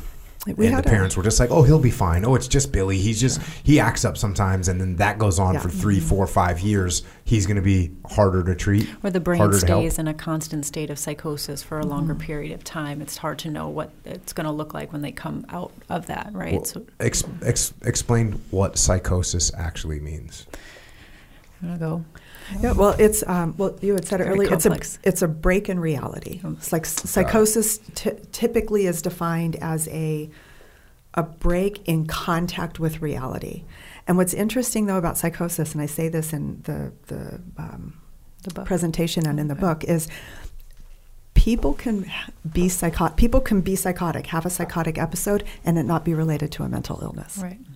It- what would that look like? uh, anesthesia. Like under anesthesia, people have reported hallucinating, malnourishment and dehydration. Somebody can hallucinate, hear voices, have delusions. Um, Sleep deprivation. Sleep deprivation, one hundred percent. Yeah. Um, so there are In lots. SEAL training, they keep you awake for a long time. And you know, And- we wouldn't be surprised if you are seeing some things that maybe are not actually there. Yeah, I was out in Mhm. a boat in the middle of the ocean, and I thought I saw like traffic Mm-hmm. lights, and I was like, "Hey, we gotta stop!" You know. And like- and I actually knew that I was hallucinating. I was like, "That can't be real because I'm in the ocean, but that definitely is a stoplight, Mm-hmm. and I think we should stop." But that doesn't make any sense. So, Mhm. Head injury. Mm-hmm. Um, so psychotic event is when you're you're disconnected from reality in a Mhm. big way. Yeah, Yes. like a break in kind of the contact in reality, Yes. like seeing something that isn't there, feeling, hearing something, or delusion, right? Like a belief that s- somebody's following me, somebody's watching me, um, somebody's out to get me. I. I was telling one of my friends the- the other day in supervision that one of my very first patients who had schizophrenia, and he was pretty severe, um, had a belief that he was like every once in a while he was reincarnated as somebody else. So, but like, you know, sometimes he would talk about that like funny. He would be like, oh my God, Karlyn, remember last week when I told you I thought I was Ram Dass? I'm like, mm-hmm. I do remember that. He's like, wow, that was really weird. I'm like, uh huh. Oh, so he kind of knew it. And then he wouldn't. Like, then sometimes he wouldn't. He'd be like so in it and very like fixed that you, you really couldn't um, kind of talk him out of it, so to speak. So here I'm going to open up just the biggest can of worms ever. What the hell happens when I'm on on the internet and social media and I'm starting to think that I'm a little bit conspiratorial and I start reading re- reading various websites that are just totally mm-hmm. you know, Reddit, which is like a website that has a bunch of different random things. I mean, I I guess they all do. Mm-hmm. I mean, you can go down, you can go any Reddit, YouTube, any one of these things. You can go watch something on YouTube that if you have a little bit of an indication that the world might be flat. You guys heard of flat earthers? Mm-hmm. Yeah, that Yep, they're out there. yeah, Yes. that the, the Earth is flat, and there's l- videos upon videos upon threads upon threads of the Earth is flat. So if you have a little bit of paranoia about something, that can't be good for you. You have to be really mindful of that. The internet is a dangerous place. I mean, like WebMD, self-diagnosing. Oh yeah. Yeah. Yeah. Um, do pe- uh, how bad is that? Like, I mean, you talk about oh, uh, somebody sm- can smoke weed. How bad is it if I think, you know what, I really think that there's a world order that's trying to keep me down? Well, I mean, I think it depends on the person and their ability to sort of like self-moderate their exposure to stuff like that. Because if you're if if you're in a healthier place and you can moderate your exposure to that, and you realize, gosh, I just spent two hours scrolling through this, super unhealthy. I'm not feeling good, and I can set some sort of boundaries for myself around that. Then, like, well, it's positive. You know, I think we all have the tendency towards indulgence in some ways. Um, but for someone who struggles with that or who's coming to us and like every time they turn on the news, there's a significant amount of paranoia for them, and that causes them to act in response to those delusions or thoughts in a way that's like harmful to them or others. Well, then we help moderate some of that. You know, a lot of the treatment that we do and why it takes so much time is creating some scaffolding around things like that so that people can develop that insight if it's not readily available to them. Because with something like schizophrenia, I mean, it's a thought disorder, it's impacting your cognition, your ability to think in a lot of ways. And so um, if someone is not able to self regulate in that way, we help create some scaffolding for them. So, like, maybe we're not watching the news at five tonight because that's not going to end up good because every time you do, you end up out on the streets or whatever it might be and in a very paranoid like state. you just don't want me to watch the news because you don't want to know what's going on because Oh, you, sure. you're part of the conspiracy. Well, prob- against me. a lot of times, which is why it's so important to to build a, a sense of rapport and safety with someone, to be consistent in what you're doing, and have an environment that's consistent, so that people feel safe enough to allow you to support them, and and and they uh, will in a lot of ways with time. Um, but the work that we do is not a, a quick fix. Uh, people spend a, a long period of time with us. Um, and uh, so that we can develop enough safety where they will buy into trying some of the things that we're requesting might be you know or suggesting might be helpful for them um, and so that then they can develop some of their own insight like oh wow i haven't had this much paranoia or i haven't been this kind of undone for a period of time and i also haven't watched the news for this period of time like maybe that is helpful for me and then usually when they come to the latter part of their time or their journey where they're more um, in like a an outpatient type setting, they, they can reflect back some of those things. Like I didn't like the structure that you put me on, or I didn't like this particular thing, but I realize now why that was so helpful for me. Do people have to be uh, open to wanting to change in order to change? Hmm. And if you have someone that's just like uh, the parent put them in there, the Mm-hmm. 23 year old kid, hey, look, you're going in here, you're going to get fixed. That's like That's all of from our, from our perspective is um, especially when you're working with something like a thought disorder like schizophrenia, uh, systemic containment is incredibly helpful. And Systemic containment. meaning that the family is helping to support some sort of boundaries around the options that the child has in a lot of ways because sometimes people will come to us and their their their kiddo has schizophrenia that they don't want to come to treatment they don't want to do these things they they don't want to do some things that are going to help them Wait, the kid doesn't? the kid doesn't Okay. but yet um and the family's like, I don't know what to do. He doesn't want to come. It's like, well, you know, how does he have this car? Or how does he have this apartment? He's like not able to work. And so we help the family really create some structures around like um, sort of some boundaries in a way of like, I'm here to support you and I'm going to help you on this journey within the context of this realm that's going to be helpful for you. Type thing. Exactly. So a lot of times when, when folks come, they aren't necessarily happy to be there, but they just don't have a lot of options. And we really work with family, extended family, grandparents, whatnot, to be like, don't send that $500 check because if you do, I know you feel bad and he doesn't have any money. He's probably going to be out on the streets drinking or whatever it might be. And so we work with as many people as we can to create a nice, safe container in some ways, which is the treatment environment. Because with what we do, it's not a, a locked setting. It's it's a, sort of the least restrictive type of environment in a residential setting, but it requires a ton of containment and support from every member of like the community that's working there in the family to make sure that there's a path, and maybe there's a couple options to the path, but it's really clear and they're tight and contained um, so that uh, the person can actually have some experiences and we can calm down some of the things that are happening in these symptoms so that they can begin to develop some of their own insight or understanding as to why. And sometimes, um, you know, the hardest part about the work that we do is that you can want to help someone, you can want to save them, you can want to and and and they might not want that and it might not be the choice that they have for themselves and we've had to you know walk through losses in that way as well. You know, so I, I do think there is a component of um, that person wanting some of that, and even if somebody on the surface doesn't want it, uh, families and the people around them can do a lot to create an environment for them where they can grow in that desire for themselves. Um, and you know, sometimes people don't. So this is like a tough love scenario in some way. Mm-hmm. Am I right? Sure. It's like sometimes. a tough love mm-hmm. scenario.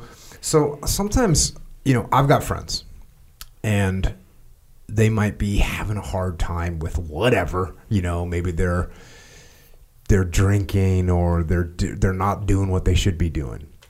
And I think most of the time what they need is, bro, what are you doing? You're being an idiot. Stop doing that. And they go, yeah, man, you know what? I'm being an idiot. I need to stop doing that. It seems like that's a vast majority of the time of what people need. What scares me is you know, if I say, "Hey, what are you doing? You're you're being an idiot," and they really do have like some significant issue that they don't have any control over, that they can't help, and all of a sudden, I was just the worst friend ever by saying, "Dude, you're being a wimp. Just get over it and move forward." And they think, "Oh." Jocko's saying I'm a wimp. That means I really am a wimp. That means I'm not good enough. That and they go down a. I'm I worry that they would go down a spiral, as opposed to, hey man, Stop acting like that. Mm-hmm. Hey, quit blaming quit blaming this incident on the way you're acting now. You know, you you need to go you need to show up to work on time. You need to get a job. You need to stop drinking. All, sometimes like that's and I think actually most of the time people just need like, bro, what are you doing? Mm-hmm. And I'm talking bro because these are my friends sure. um, that are dudes. Um, even though oddly enough, my daughters call each other bro. bro. And, yeah, and they call all their friends bro that are all females. They got um, it down. Yeah. So down. so but but is there some way to, to to discern whether whether someone's crossed the line into okay, listen, tough love isn't going to help this individual anymore, and I need to get them some real help because that's a scary thing. You know, you you you know, I'll experience that with a person that I know, an acquaintance that I have, a friend that I have that, oh, you know, he's not looking good, right? Stop working out which to me is a big indicator of well, stop working out, doesn't you know, not really eating like crap, and dr- seems to be drinking a lot. And what I want to say, and what I have said to do, guys, is, bro, what are you doing? Why are you Why are you not working out? You're getting fat. What are you doing? Like, how much are you drinking? Are you drinking every night? What's wrong with you? Get back on the path. Like, stop. And oftentimes they're like, yeah, but I've been so lazy. I need to. I've been thinking about this thing, but you're right. I need to keep going. Mm-hmm. But then I get the feeling sometimes is like it's deeper and worse. Mm-hmm. Is there any way to discern? Is there any warning signs to look out for between these two individuals, one of whom needs this good kick in the ass that's going to get them moving in the right direction, and the other one, I kick them in the ass, they're going to fall down the stairs and it's going to hurt them? Yeah. I mean, that's a that's a it's a tough question. I, I, mean, discernment is important in knowing people's history and such, especially in the work we do. I think it's different, you know, when you're looking from a clinical perspective, but discernment is huge. And at the same time, I think one of the hardest things in loving or caring about somebody who's struggling with something is that we don't necessarily have control over how they respond to what we try to give them. And so, you know, coming from a place of if if, if my approach is is tough love in terms of what you're describing and like what you're you're being honest and true to yourself, and can also add that other part of like there's a part of me that's sort of fearful that if I have tough love on you, this like this is going to go kind of sideways for you. Does that feel true for you? And just sort of being direct and honest with people. I mean, I think people can feel congruency. They can feel care and tough love if it's coming from a place that's like love. It's felt very differently than something that's critical or mean or suggests like I'm going to cut you off from my life if, if if you don't you know do this thing. That's very different. So when we talk about tough love, and oftentimes it is working families, be like, this isn't mean. This is actually the most loving thing you could do for this person because to say nothing or to let them continue on in a way where their life is just deteriorating, well, that would be horrible, right? So, like to do nothing. Um, would be very harmful. And so I, I, don't think, I mean, this is the hardest thing about um, severe mental illness is that we can try a lot, we can say a lot, we can do things. We don't necessarily have control over what somebody's going to do with the feedback that we give them. Um, and there's risk too. There's, right? there's mm-hmm. definitely risk involved in doing some of those things. Um, and it doesn't always, you know, have a positive outcome to set boundaries and things like that um, and at the same time, um, I think being congruent is like most important. And I think what you said earlier about rapport, like I think about some of the clients I've seen for the longest. I mean, I have relationships with these folks. I know these guys. You know these guys. Mm-hmm. Like I, I can tell. Like, and I can because I have rapport. I always joke, like you've heard me say this in supervision. Like I'm sometimes surprised myself with how much I can get away with saying. Right. Because I have enough rapport where I know the person's going to be able to handle it, even if it's something like I have a client. This literally just happened. I said, you sound like a crazy person right now. And she's like, I know, don't I? I said, You kind of do. Now, I wouldn't say that to everybody. And I, if I didn't have that kind of relationship with a different client, I'm not going to say that. That could be construed as like rude and very not PC, right? But with her, I can say, like, you're doing that thing right now, or you just, you kind of sound and look like a crazy person. Can you pull it together? And she'll be like, okay, you know, we, we move on. Mm-hmm. But if I were to say that to her, say one afternoon, and she, she, she can't pull it together, or she, how, how dare you say that to me? Or she, re, you know, re- reacts in a way that's different than my experience of her typically. You know, that's going to be my discerning clue of like, okay, this might be something a little bit more than she's just, mm-hmm. you know, having a moment. Mm-hmm. Um, like I know her enough, or I know him enough to know like, oh, I kind of pulled the like, come on, pull, get, get your shit together. I know you can do this, and it works and the times when it seems to not really be working then it's just my clue that okay there maybe is something a little bit more happening here. So i'm gonna mm-hmm. i'm just gonna like change my approach a little bit slow it down and maybe ask more questions instead of say hey come on get it together and move on. It might be like so what's happening? Because well, you you seem different to me today than you did last week. What's going on? I might ask a little bit more to see if more comes out. But the um, I think there's a place for both. I mean, people really, mm-hmm. espe- especially people who are very disorganized internally, which you will, you will see more with psychosis, or just in a funk, in their depression, in their grief, whatever, whatever. Um, they need the they need actually like the scaffolding on the outside. Somebody to say, okay, you know what, you need to get up, go take a shower, brush your teeth, meet me in the kitchen in 15 minutes. Like that kind of mm-hmm. direction mm-hmm. actually helps gel some of the looseness that's happening internally when someone's really struggling. And then there's going to be times, hopefully, when that's not needed, that they can do that for themselves. Mm-hmm.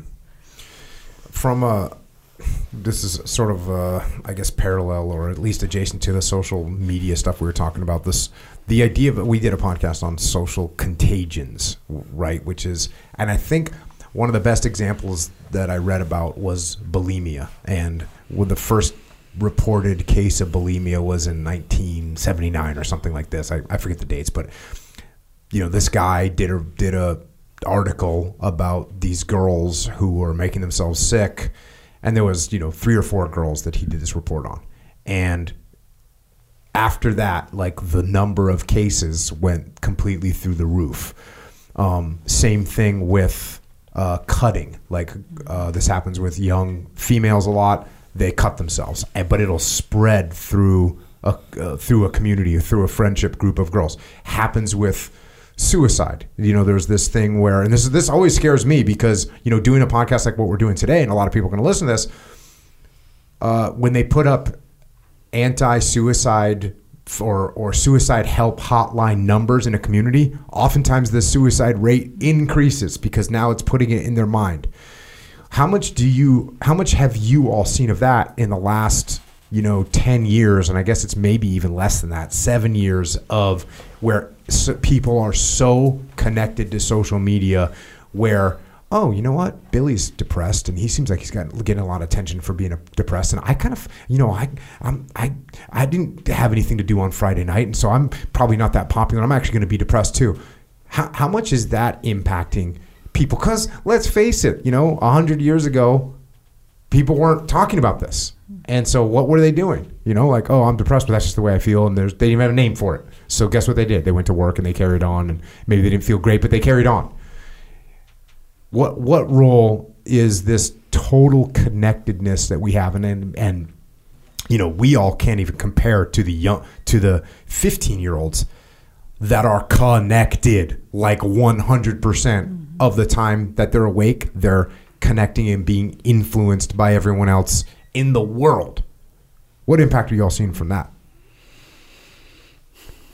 yeah, I, it's substantial, and I think it is um, with the onset. I, in fact, I think it around like when smartphones mm-hmm. happened. Oh yeah, that's where I kind of, like the internet was already there. You could go online and look yeah. at a bunch of stuff, but at your fingertips. Yeah, yeah. And now with um, you know Instagram and all the, th- I mean, you're just con- constantly looking who's doing what, who's saying what, who's endorsing what, who's against what, and the the attachment to all of that, mm-hmm. um, and also the social disconnect, like from other human beings, versus instead of having a conversation with you or asking you your opinion about something or going to you to talk about something that might be on my mind, I'm looking to see who, who's saying what and what are other people doing about it. Which is influencing my mm-hmm. feed and all the things that are coming up yeah, and what algorithm. I'm exposed like to. Like how many, I, I, didn't get as many likes mm-hmm. as you got. What does that mean about me? Um, in addition to what you were saying earlier about like, the self-diagnosing. Oh, I read it. You know how many times, especially with the adolescents I see. Mm-hmm. Oh, I read an article. I think I have OCD. Mm-hmm. In my mind, like, no, you don't. Let's talk about that. Or oh, I read an article and this is happening to me, so I think I might have stomach cancer. It's we'll send you to the doctor if you want to have that checked out but let's talk about your uh, that you woke up with a stomach ache right. because mm-hmm. you have a job interview this afternoon that you kind of don't want to go to Let's talk about that instead. But no, I looked online. I looked online. If you wake up with a stomach ache, it means this, right? So th- this, uh, whether it's looking up symptoms and diagnoses, or what this means, or what other people are doing, or what other people are saying about what other people are doing, it's just um, it's like it's defined. Right. The, and it's, um, it's self-diagnosis becomes self-fulfilling prophecy as absolutely. well. Well, and the person's, yeah. you know, what their their out their world outside of social media looks like, their family, how much they can, you know, cross-reference the things that they're seeing on there with like a parent who's telling them like, hmm, let's think about that. Let's let's walk that through. Like if a depending on how much um, exposure they, they have to that outside of that world is going to make a big difference in terms of the impact of being engrossed in the social media world because not all um, kiddos have a family who's willing to talk them through all the things that they're seeing on social media, help them discern what they read, these sorts of things. So, um, definitely a, a, balance outside of that is is necessary to combat the influence uh, within social media. Well, then there's also the part of having things just available right right mm-hmm. now. Right now is um, like I think about when I like growing up, like there were no there were I didn't even we didn't have an answering machine. Mm-hmm. Like if you wanted to call somebody, you called them, and if they were there, they would pick up, and if they weren't, they didn't. Like that was it. You called them back later. Mm-hmm. There was no texting. That like there was no this immediacy. So thinking about not having that Im- immediate gratification, I and people in my generation and people who didn't have access to some of these things developed. Um, patience and tolerance mm-hmm. skills. Like I could wait, even if I really, really, really want to talk to you. Like I can, I can wait and not fall apart. I had a, a client. Well, I still see her, but when she was younger, um, her her parents are fantastic. She is like very self-diagnosed. Has no tolerance for delayed gratification or patience because everything, right? Everything is a an immediate answer. If you, if I text you and you have not, if I see the dots and then you don't get back to me, like you know this kind of thing. So she did something and got herself in trouble. So her parents took her phone. She said, "If you take my phone, I am going to kill myself." I can't not have my phone. They put her in the car and took her to the emergency room. Mm-hmm. I thought that was the most brilliant thing ever. And of course, by the time they walk in, she's like, "Never mind, I won't kill myself. I'll I'll give my phone back whenever you want to give it to me." But it was that instant, like I can't I can't live. Like I, I cannot not have my phone. And she has no um, emotional like man, at the time like no emotional management skills. How old? She was probably 15 or 16 at this point, like old enough. Um, but I think about all the parents that would be like, "Oh, oh my, okay, never, never mind." Yeah right? So and so now you just reinforced that if you're upset or you don't think you can handle something, just I'll make it easy for you, so that. Um, a delay of gratification, managing anxiety, um, tolerating waiting, and then what do you do, right? Like if I want to talk to you and you're not answering the phone, um, I'm not going to just like sit there. Like right now, people sit there, right? They sit on their phone versus like you go do something to manage your anxiety or your distress at not being able to talk to your person. Like we, like I grew up with that. People um, nowadays, they're in a lot of ways are lacking in those skills of just managing their feelings because they don't have to. Have you heard the expression "left on read? Have you yes. ever heard of this? Yes. Mm-mm. So it's when my kids talk about yeah. it. So it's when you're, you know, I send you a message, Karlyn, uh-huh. and I get a thing that says you read it. Yeah but oh. you don't respond to me. Mm-hmm. So you just left me on. You read it, but you don't respond oh to me. God. It's devastating I for kids. It's, like a, it's, catastrophic. Yeah, it's a for, for, one to not get an immediate response and then to be left on read is like you might as well have been canceled. Is the other term. Ooh. So so this stuff is going to impact people. I mean, that's an impact psychologically. Yes, clearly, huge. Because we're just expecting everyone to maintain connection all the time and soothe me when like when I'm upset. You need to reply, so mm-hmm. I don't have anxious feelings. And the social media companies are creating these things. Like TikTok is created to be as addictive as possible, as humanly possible. Right. So it's immediate gratification 100% of the time. It's like boom, boom, boom, boom, boom. Mm-hmm. And you can't put that thing down. Mm-hmm. Mm-hmm. This is a nightmare, isn't it? Well, and, and, you see it show up a lot in folks coming into work, younger ages between 20 to 24, and you, you, you referred to a lot as like being entitled, right? You hear this term entitlement thrown a lot, like this generation is mm-hmm. entitled, entitlement, and such. But when you really uh, look at what's going on, um, there's very poor distress tolerance mm-hmm. skills. Like if there's something I need to wait on, or I'm waiting for an answer from my manager for something, or you know something needs to change. It clearly needs to grow in the organization, but um, you know it's taking some time to work through through these things. Like there's an immediate sort of um, narrative that something must be wrong, that this is a really negative thing, people don't care about me, or whatever that person goes through in their poor distress tolerance, and it creates all kinds of issues. And then if I can't tolerate it, well, what do I do? I just leave, or I check out, or stop caring about what I'm Quit. doing, or you know, I, I can justify misusing company resources or not really using my time. I mean, there's all kinds of interesting things that come from it. But at the core, um, at, at, least I'm, I'm not an expert on this at all, but it's just a very poor distress tolerance. Mm-hmm. And watching my kids work through some of that stuff, where if you know uh, someone didn't reply to them, like the like it felt sort of catastrophic, and helping them think through like what could possibly be some other options as to why someone might not have responded. And usually a few days later, it's like, oh, it's everything, everything's cool, mom. So and so got their phone taken away. So oh, okay, so that's why they didn't respond to you. You know, and your kids are freaking out, right. thinking that's the end of the world. Something yeah. bad is happening for sure. yeah. yeah.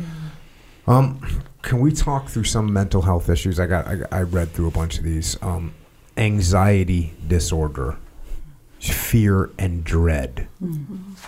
What's a what's a cause for that? And there's so many potential yeah. causes for that, but I mean, ultimately, it's a it's a state in which you're sort of um, uh, assuming or maybe anticipating that something very negative is going to happen, right? Um, I have this. Uh, we'll use a job interview coming up, and you know I, I really need this job, but I'm definitely going to say something wrong, and I'm going to trip. Up. I mean, it just can sort of uh, roll in that direction with a person's thoughts in a lot of ways, um, and then in their body can feel sick, sick to my stomach, look like somatic symptoms. So people express it in a lot of different ways. Some you'll see a lot of thoughts Mm-hmm. related to it that are, are very sort of negative and anticipating something sort of horrible is going to happen or not work out well. And in some ways, for, for some people, it's very physical. They're sick all the time or often getting a cold or, you know, they're, you know, these sorts of things. So, um, and it's like a chain. So, Right. if, so, so job interview, right? Like, well, I don't know. What if I say the wrong thing? What if they ask me a question and I don't know? Well, what if they don't like me? What if I don't get the job? What like what if? What if? It's that that kind of chaining together. So next thing you know, like I. I might as well just not even. I, I might as well kill myself. I mean, it can go. It Yeah. can go in a lot of different ways. But the um, this like persistent it, w- worry and anticipation that is n- not um, proportionate to the situation. Like it's it's one thing to have some nervousness. I have this big job interview. I really want this job. I hope they like me. I'm a little bit mm-hmm. you know, like my stomach hurts a little bit. That, that's one thing, but that disproportion um, and that chaining together of all of the like things that could potentially happen. So, go ahead. I would just say it's like the difference too between. I think most of us experience some level of anxiety around things. It can actually be really helpful, right? Right. Help me to prepare for something. But when it gets to the aspect of sort of clinically significant, it's interfering in such a way that now I just called out of my job interview, or I'm choosing not to go, or I, I, I, I couldn't, I couldn't even bring myself to study because I was so anxious about the potential exam, and so it becomes almost. Um, uh, self-sabotaging in some ways as, as, as we move towards like a clinically significant version of that. So, what is treatment like for someone that's in that zone? I haven't been out of my house. Uh, I didn't get the job. I didn't do go to the job interview. I actually haven't even applied for any jobs. I'm, you know, just getting by on whatever savings I had, and maybe starting to get some welfare checks because I'm just freaked out. Because, I, so, uh, uh, what what are you saying to me? How do we talk someone through that? Well, I mean, a, a lot of it has to do with. Um, well, I know we were talking about this before recording that um, when somebody is that uh, kind of agitated and in distress, the front part of your brain, the prefrontal cortex, which is the part we use for like weighing pros and cons and anticipating outcomes and um, kind of making decisions and thinking things through is almost like not available. It's almost offline. You can think about it like it got knocked offline because my nervous system is a wreck. So the person really can't make really good decisions when they're that um, kind of escalated. So treatment will, like undoubtedly, no matter what, include helping a person learn skills and techniques to like calm their like literally calm their physical body down it doesn't i always tell people you don't have to be calm that would be lovely but you don't have to be calm you just have to be calm enough for your brain What are some techniques No. you're going to teach somebody? it could be like deep breathing techniques, meditation, grounding. Um, physical activity is really, really helpful for a dysregulated body. Like walking, running, jumping, you swimming, yoga, Pilates, whatever. Physical activity because it's a fi- it's a physical manifestation of the anxiety. So you got to get the body to be able to relax enough for the brain to come online. So now once the brain is more available, mm-hmm. now we got to go through all that cogn- that cognitive distortion, this idea mm-hmm. that like if you don't get this job, you're a horrible person. Mm-hmm. Like let's let's talk about how realistic that is. Or if you don't get this job, it means that you're never going to get a job for the rest of your life. Well, let's look at that. So cognitive like uh, cognitive behavioral therapy, cognitive techniques will address some of those um, really kind of extreme, escalated thoughts. So you need both. I mean, m- most um, mental health and illness issues are going to require both. Right. But for anxiety, you really need both the physical and the cognitive. Um, as I was reading through this, I ended up with these personality disorders coming into these different um, categories cluster A, cluster B, and cluster C. Cluster A is just, they had some subtitles here. Cluster A was odd, Yep, odd. cluster B was dramatic, and cluster C was anxious. And I was like, well, you could kind of like the stereotypical categories of people. You know, that guy's weird, right? That guy's an odd guy. Um, someone that's paranoid. Paranoid is one of the things in cluster A. Odd. Paranoid, always on guard. Believe people are trying to ha- harm them. Um, schizoid, which I didn't really know the definition of. Schizoid is people that avoid people and relationships. So tell me about paranoid. Well, look, give me a case. Let me let me read your that. Let me hear a case. I want to hear some case studies of paranoid. So funny. Hey, um, you know the black helicopters are out there flying around. Yeah. Well, you know, it, what you said earlier actually about like a person who might already be a little bit, say, maybe predisposed to like conspiracy, Mm-hmm. right? So with personality disorders, it's it's not. It's more like a part of your per- like I can be a shy person, and which means I'm really going to be shy like across the board, right? Not just in one or two situations. So with personality disorders, it's one of those like kind of in most situations you're going to see. So paranoid, it might be not the the helicopters are chasing me. That that's probably you're more in the um, psychotic Right. psychosis realm there. Personality disorders might be just kind of a general paranoia, like, well, Or you know, every time I go to work, um, I say hi to the girl at the desk, and she doesn't say hi to me. I think she doesn't like me. She probably X Y Z, like a like a a leaning or a disposition to thinking. It- people don't like me. I think people are watching me. I think somebody went into my locker and took something out. I think, you know, I found it at home later that night. But like Yep. my my predisposition is paranoid versus psychosis, which is going to be the helicopters are chasing me and the, the lights are secretly, you know, filming me. the uh, you know I, I mentioned that thing earlier where, where I said I told people on my uh, training course like hey we're all insane. We're all some level of insane because reality looks different.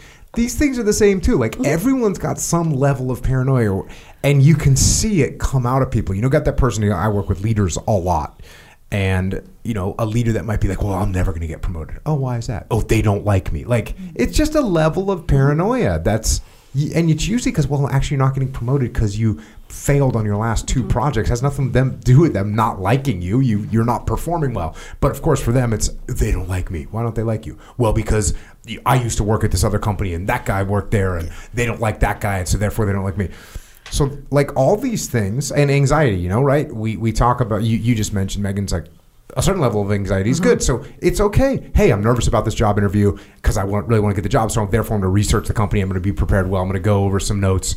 I'm going to be ready. That's cool. That's great. So everyone has some level of these things going on. It's just when we start to let them spiral and get out of control, that's when we have problems. Um, so cluster A, we're acting a little strange. Cluster B, dramatic, which is this also known as teenage years a little bit? Oftentimes, with some of that, you'll find you know some form of an attachment disruption or something happening during that time period that leads to some of this in more adult life, where we're looking at like a pattern of unstable relationships or um, sort of this real or imagined fear of abandonment that leads me to sort of be dramatic, if that's what you, the word you want to use in relationships and such, in response to a perception that I might be losing you. A lot of push pull, these sorts of things. But I think we can find often in this group that there's some something that happened in the attachment that led to this disposition for. what, what kind of thing is happening?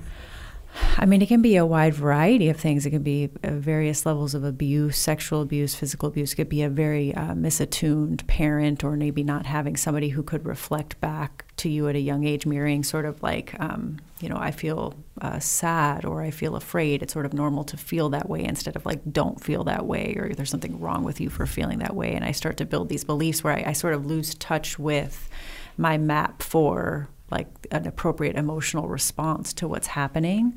Um, you can kind of find that disruption. And sometimes, with when you're looking at a personality disorder, something has been so severe that now it is part of the personality um, in some ways. And so you can shape it and kind of uh, lose some things with the volume of it. But that disposition might always be there to be sort of like, um, you know, someone. They, my friend canceled, you know, dinner on me again. They they must really not like me or must not be important to them, as opposed to like maybe there's something else going on for them as to why they canceled dinner. Um, but it really does feel that traumatic to the person and i think that's a really important part of working with someone with a personality disorder is is recognizing that while it might look sort of irrational and you're like what's going on? For them it feels very real. So this piece of like how do i calm down the body enough to bring the, the brain online to be able to just consider what else might be possible um, is a super important part of uh, helping somebody through that.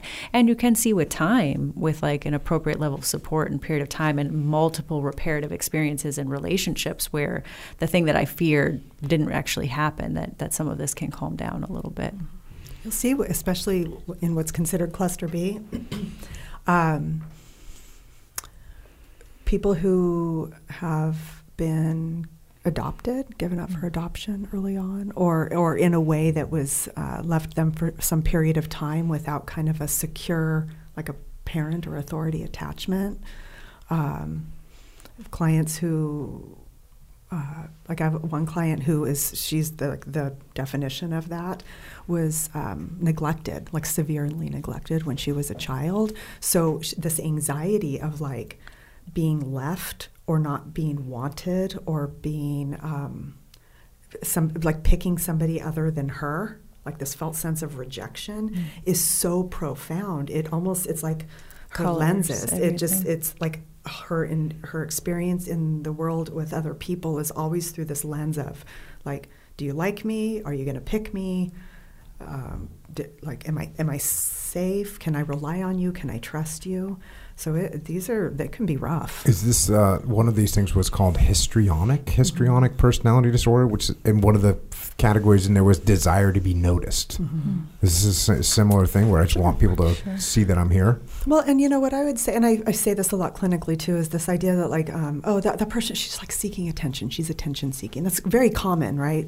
Term that's used, and um, but often used in like a um, judgmental. De- judgmental, derogatory way. I would say like, oh, they're absolutely seeking attention, but not because they're just being like, you know, irritating. It's something is going on for this person internally that they like literally need you mm. to stop and like pay attention to me, so I can something inside of me settles down. down. Now this is a huge dysregulation, right? So this is where um, in terms of therapy and treatment comes in is helping people learn how to regulate their body and like calm some of that agitation down and then do all the cognitive work of helping like re- reality check like right kind of sort through some of these big extreme thoughts that i have to be like are they really that realistic and then like you have said a couple times megan the reparative experiences like mm-hmm. um, you know, how many times did you think? Like, I have a client who, for the longest time, she would show up like 15, 20 minutes early to her session because she had this idea that what if she's not out there at the time of our session and I forget we had a session and I leave? Which first of all would never ever happen in a million years ever. But like this was the one who grew up with a lot of neglect grew up with parents saying oh yeah i'll be home i'll be home in a few hours and they like, didn't come home or they forgot about her right? So you can see where like the early stuff shaped this but a lot of our work was it wasn't just like saying hey we've had 72 sessions and i've been here every time like isn't that enough that wasn't not enough for her like she needed to really go through the experience of not relying on me to be there on time so that she felt better. She had to learn how to do that for herself. It's that external scaffolding versus the internal. And was she able to? Yep, totally. She's great. I still see her. She's great. You still see her, mm-hmm. but she but it's more like just checking in. Yeah, and it's more like maintenance. I see her once or twice a month. I used to see her two, three times a week, because because the level of distress and interference in her life, like she couldn't work, her relationships were a mess, she was on all these medication. I mean, she had a really, really messy life because this is how she lived it. This is how she approached almost every relationship she had in her mm-hmm. world. So now, like, she's working, she's got kids, she's tra- she just got back from like know, Bali or something. I don't know. She went with her husband. Mm-hmm. Like, her life is great. So things are good. It, so it's a it's a little maintenance, like kind of maintenance, yep. car car maintenance. Um, yep. Just getting her the mechanic her still got to change ups every once in a while. Yeah, it's weird because all these things are. Everyone listening can be like, "Oh yeah, I, I a little bit of that. I have a little bit of that. Uh-huh. I have a little bit of that. I have a little bit of this. Well, another one in this category was narcissistic, mm-hmm. which you know when when we work with leaders, you know, a lot of times people that end up in leadership positions, they end up in leadership positions oftentimes because they were stepping up and they thought they could do the job. And if you can think you can do the job, that means you got a little bit of ego working. And if you got a little bit of ego working, sometimes that ego can start to expand beyond your own control. And you end up sometimes with people that are narcissistic. And what does that look like from like a clinical perspective? I mean, I think when you, you talk about this uh, from like a clinical where you're ending up in treatment, it, it, it moves into a place where you have, um, you lose sight of uh, I don't know if empathy is the right word or like my impact on other people. Like my focus becomes so much on like where I'm at, my my, my vision, whatever I have going on, and, and somehow along the way I lost sight of like what I do uh, impacts other people, and like my behavior has an impact on other people, and so that's on the very severe end. And I think when you're looking at the actual disorder itself, that word is thrown around a lot for sure. Um, but uh, where we've seen it often really looks like this person uh, has uh, becomes significantly self-focused um, and really lose sight of how their behavior impacts other people. And they just don't care about anybody else. It, it would appear that way. I mean, I think what's really happening so much is that there's the the, the ego cannot tolerate any sort of feedback mm-hmm. that would suggest like, wow, I, I might have hurt someone when I did that.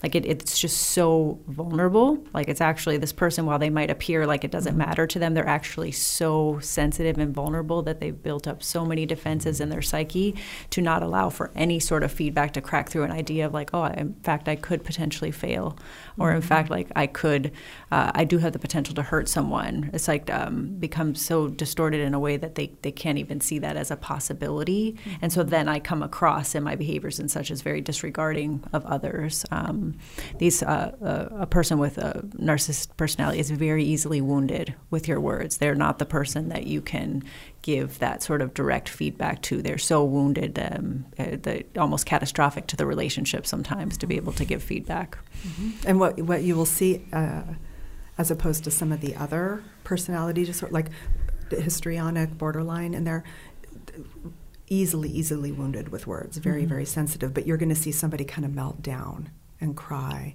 and oh my gosh, I can't believe you said that to me. You know, like like kind of collapse a little bit. With narcissism, lash out, lash out, and mm-hmm. like cut you off, out, gone. Yep. Like can just cannot tolerate. Like kind of being challenged. Mm-hmm. Mm-hmm. Um, yeah. Uh, cluster C, which is which is anxious. This is when you get in the OCD, mm-hmm. the the obsessive compulsive. Let me hear a wild OCD story. Oh boy. Let's see. I don't know if I have a good one. to come. Well, I, I mean, several. And I think, like we said before, there's people can have like kind of traits and like leanings and inclinations, and that's one thing versus it being at a like a clinic, clinically significant level where you like your life, like you're having a hard time living your life. Mm-hmm. So somebody who's a little bit more um, extreme might be like OCD might be say germs right? Mm-hmm. So they don't. I don't want to touch doorknobs, shake hands, use public restrooms. Um, How they fare during um, during COVID? Mm, they loved it.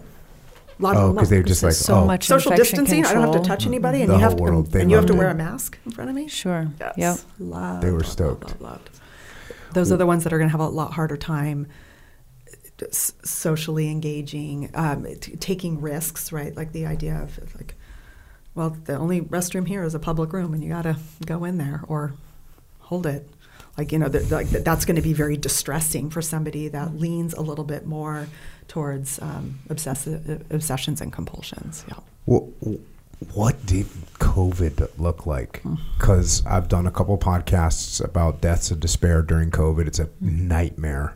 Mm-hmm. Um, from your professional perspective, how bad was it? Oh my gosh! I mean, it was it was significant Still. because I mean, already, especially when you're working with very complex psychiatric disorders, resources and like access to hospitals and such is is always sort of an issue for our folks because you know there is certain criteria related to being able to get hospital support. Somebody has to be very sort of significantly regressed to be able to get hospital support if they need that, and there oftentimes isn't um, that level of care that allows for that like sort of least restrictive setting in order to be able to support them um, outside so of the so, hospital. So does that mean that in order for me to go and get help, I needed to be in really bad shape, which means I'm in really bad shape. Well, and that's in general for folks with mental health symptoms. You need to be a danger to yourself or others and meet criteria like significantly be a danger to yourself or others to be able to get that, you know, kind of inpatient hospitalization, unless you're willing to go on your own, which oftentimes when someone is in that state, they, they, they might not be. Um, so then with COVID, obviously access to resources and beds became significantly less. Then you have a significant more isolation, which is a huge risk factor for our folks. Isolation undoubtedly will um, increase, you know, symptoms of psychosis, depression, anxiety, um, because you know when I go inside my head and I have this internal site of isolation, a lot can happen, and so just being in contact with other people, making eye contact with you, these things they're like grounding to the person. So all of that is impacted, and then how we had to do therapy shifted significantly. I mean, we moved from a residential setting where we're seeing people in person, we're going to outings together, we're meeting in groups together, to like now I'm doing uh, over the computer with you with somebody who um, may have some significant psychosis around computer use, so they're not even going to get on the camera with you. So it just really impacted our ability to provide care during that time, and people responded, I think um, you know, I can't speak for all settings, but uh, you know, uh, as be- best as they could during that time to be able to provide services and such and maintain the level of services that people needed. Um, it was a, definitely a really difficult mm-hmm. time, um, and you know, telehealth is a super great option. It's not the best option for every client. You know, that in person um, is so important. And a lot of times for our folks, because uh, a lot of talk therapy is very cognitive, and if you're working with someone with a cognitive disorder or a thought disorder, you know, oftentimes your sessions look like going for a walk or um, baking a pie together or like something of that nature that really like we couldn't do so much during that time, or if we did, it was you know, an increased risk to the person and their health, especially during the time of COVID where we didn't really know too much about, right, what was happening and all these regulations came in and like you had to have all this distance and couldn't do these mm-hmm. things. Um, it, uh, it, impact, it impacted a lot. Mm-hmm. And I think um, also seeing, especially for people who are seemed like in that age range, like maybe middle school going into high school, like right somewhere mm-hmm. in there where a lot of social things are happening. Like your life is kind of socially driven, your friends, access to your friends, what everybody else is doing, you're growing up, maybe starting to think about college, things like that, where there was this instant, you know, kind of a halt.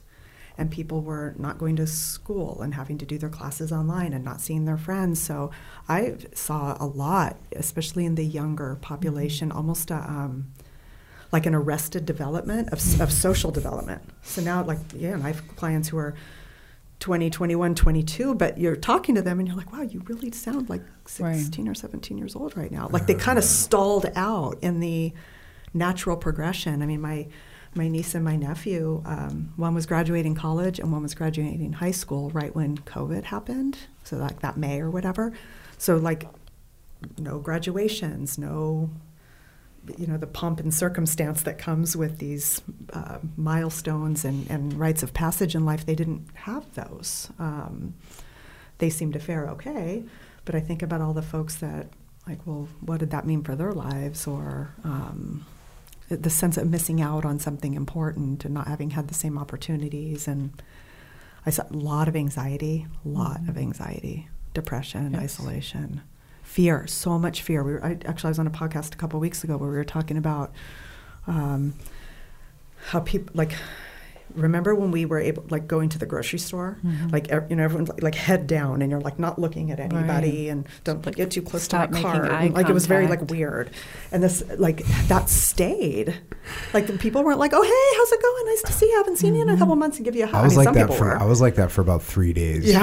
I was like, dude this I'm this going to the store. this, yeah, This, this, is an, but it is still like that. I mean some of that is still happening. So the fear so when again going back to that nervous mm-hmm. system thing right? So if people's fear is up here and I'm constantly on alert and watching and waiting and who's wearing their mask and who isn't and you're not on the dot in the grocery store.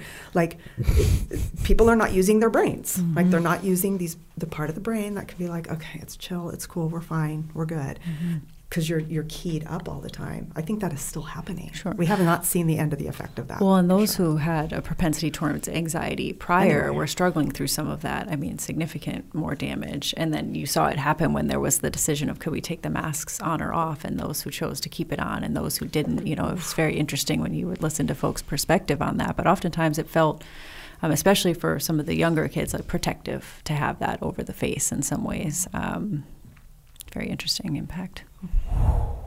Man, that's um that's crazy.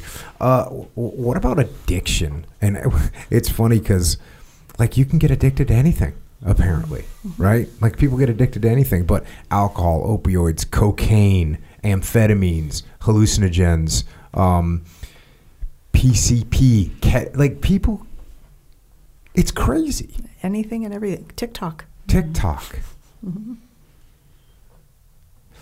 Uh, let's jump to um, PTSD. So, uh, you know, obviously in the veteran community, PTSD has been a huge uh, news story, and it's had a really big impact on, you know, on, on a lot of people.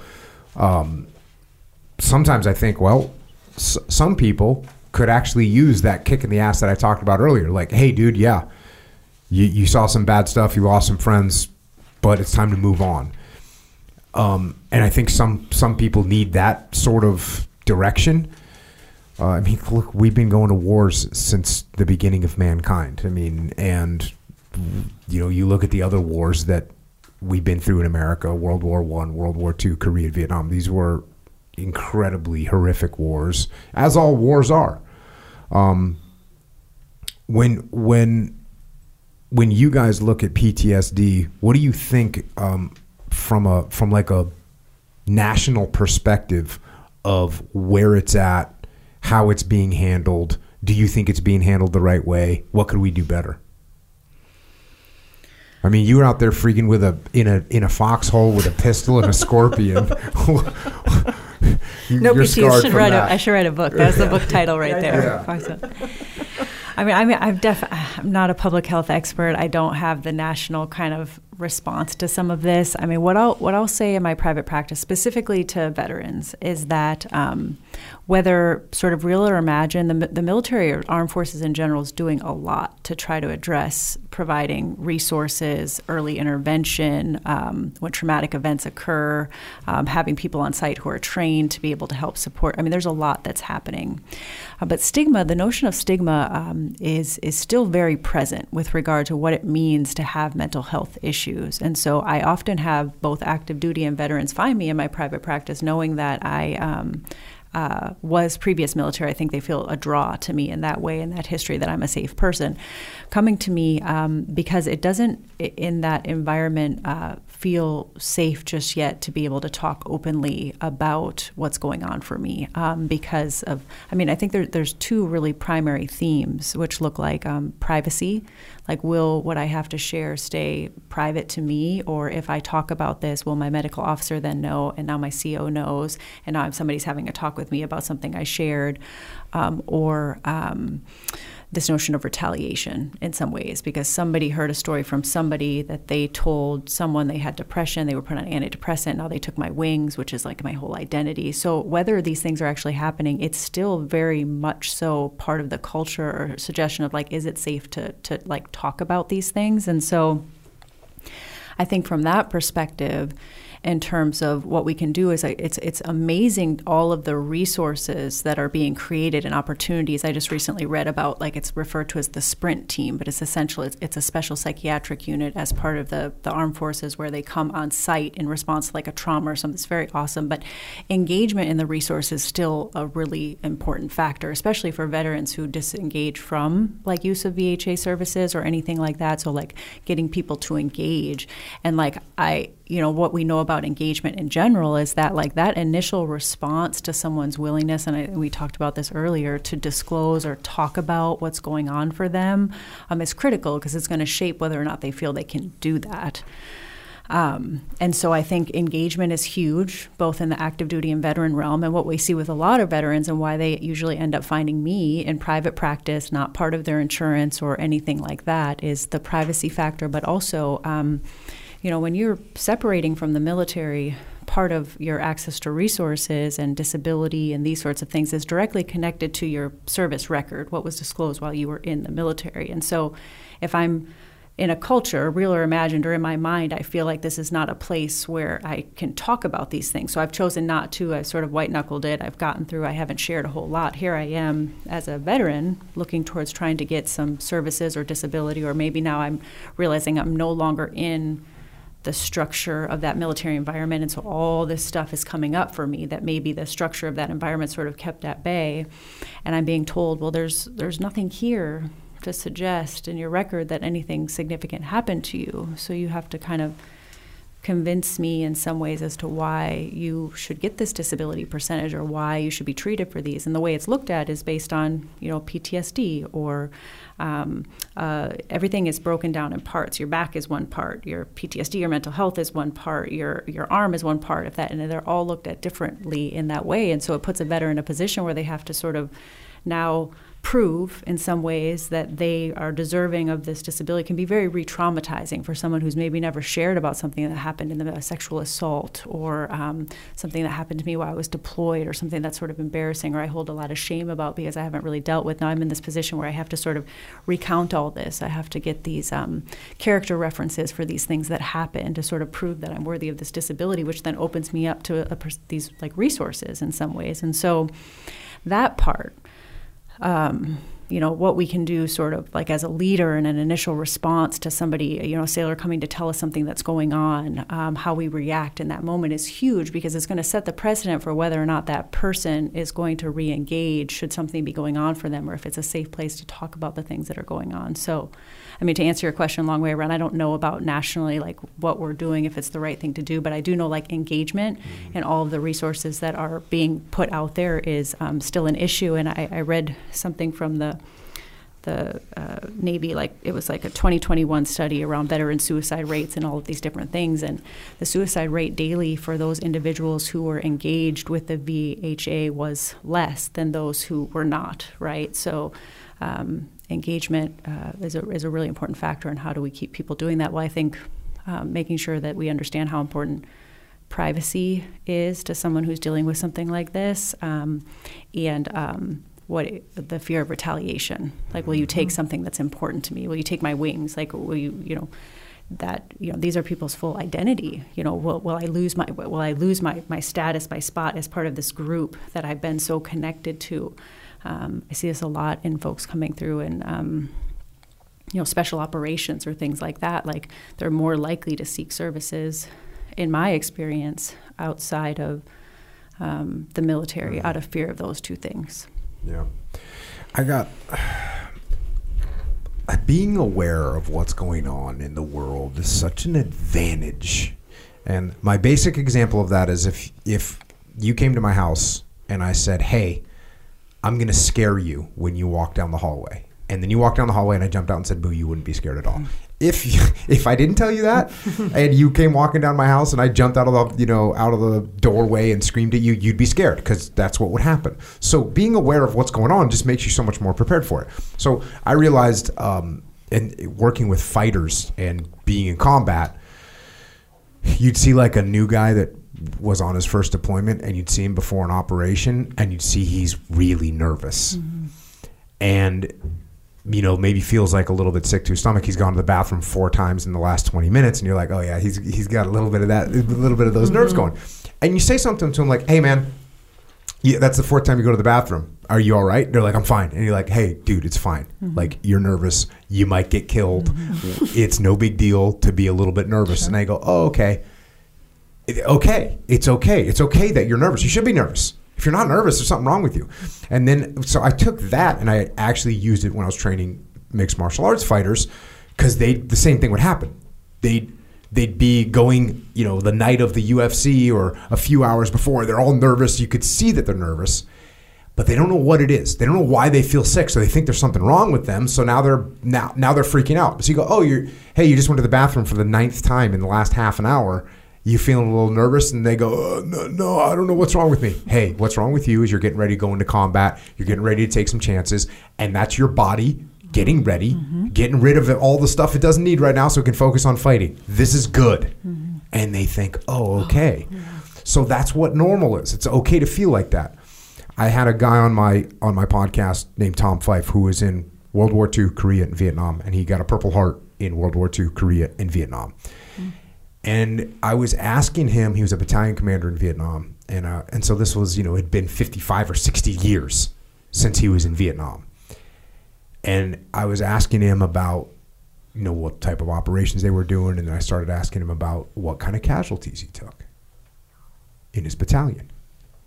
And as he started to address that, he started getting choked up talking about it.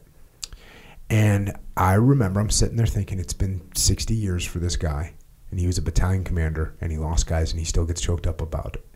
And because that ha- that'll happen to me, I'll be talking to someone about some of the guys that I lost, and I'll get choked up. And I said to myself, "Oh, this is just the way it is, and it's normal, mm-hmm. and it's okay." And I think that's a huge part that we missed out on, and that we have missed out on, is someone going, "Oh, I'm sad." There must be something wrong with me. And it's like, no, you're sad. You lost your friend, and you lost your friend, and now you feel sad, and that's what's that's what you're going to feel like. And over time, it'll dissipate a little bit, and then it might come back. You know, it's a, another uh, thing that I talked about. I talked about losing people and what you go through, and what what, and I, and I went through this big dramatic um, description of being caught in a storm. And when you lose someone, when someone, when one of your friends dies, you're going to be hit with emotions that you can't control. Mm. And we as adults, we're not used to not being able to control over our emotions anymore. That happens when you're when you're 5 years old. It shouldn't happen when I'm 40. So my friend dies, all of a sudden I get hit with these emotions. I'm not in control anymore and I don't like that feeling and I think there must be something wrong with me. It's like, no, actually this is what's normal. You're getting hit with these emotions, but guess what? Eventually those wave those waves of emotions will go away and you'll have a break okay, so then you think, okay, well then I'm fine. But then you get hit randomly. You see something, you hear a song, you smell something, you drive by whatever restaurant, and you get hit with that emotion again. You don't notice this, but it's not quite as strong. And there's been a little space. And over time, the, the, the strength of the emotional waves starts to lessen. And this is what I, I learned this for myself because I experienced it a bunch of times. And by the sixth or seventh or eighth time, I was saying, "Oh yeah, this is that emotion that I'm going to feel right now, and I don't can't control it, and I'm going to sit here and cry, and then I'm going to stop, and then 20 minutes later, I'm going to be laughing, and that'll seem it'll seem like I'm okay, but then a week later, I'll get hit with this other emotion again, with this sadness, and it'll knock me knock me down, but it's going to lessen over time, and it's going to dissipate. So I think a lot of this is people don't people don't understand what's normal. And I think that everything I just said is totally normal. Mm-hmm. And now that I've told that to a bunch of people, yeah, this is what you're gonna feel, they've been like, that's exactly what I felt. And and so getting the word out about, yeah, oh yeah, you're gonna feel sad. This doesn't mean you're depressed. It means you're sad. Mm-hmm. Your friend died. Like that's a horrible thing. But it's okay to feel sad and it's okay in a little while it'll dissipate. That's another thing people get caught up in is, oh, the f- strong emotions that I had are now dissipating. Mm. I must be I didn't really care about him or I'm I'm mm. I'm a bad person because no, you're just processing it and you're moving through this thing. So I think a lot of just the, you know, what you were talking about earlier, Karlyn, of just not talking about things. Mm-hmm. And I've been very lucky. And, I, and this is another thing I noticed about loss is when I would lose one of my friends, oftentimes I would be the person that would be giving a speech or one of the people that would be writing down my feelings about the situation, about who this person was, about what they meant to me, about how awesome they were. I'd, I'd have to go through that drill, mandatory, because you're going to get up and you're going to talk. You're going to give a eulogy or one of the eulogies at someone's funeral, someone's memorial service. So that's what you're doing. What a cathartic thing that turned out to be. Then I end up, when I get out of the Navy, I end up writing books. And oftentimes these things are addressed in the books. And being on this podcast or going out and speaking to groups of people, guess what I'm doing? I'm telling a story over and over again. Mm-hmm. The same story about the same situation. And each time you tell it, you go, oh, okay, you process it and it moves you further down that road and it helps you detach from it, not in a bad way, but in a good way, where you can be truly appreciative of the friend that you lost and say, yeah, it's horrible, but guess what? I had some good times. We had some great times. We had some incredible times. And I'm to live a good life and not forget about them, but I'm not to dwell on the fact that they died. And by the way, guess what that means? That means I'm to die too. And everyone I know is to die and I, I I can't get caught up and dwell on that fact for so long.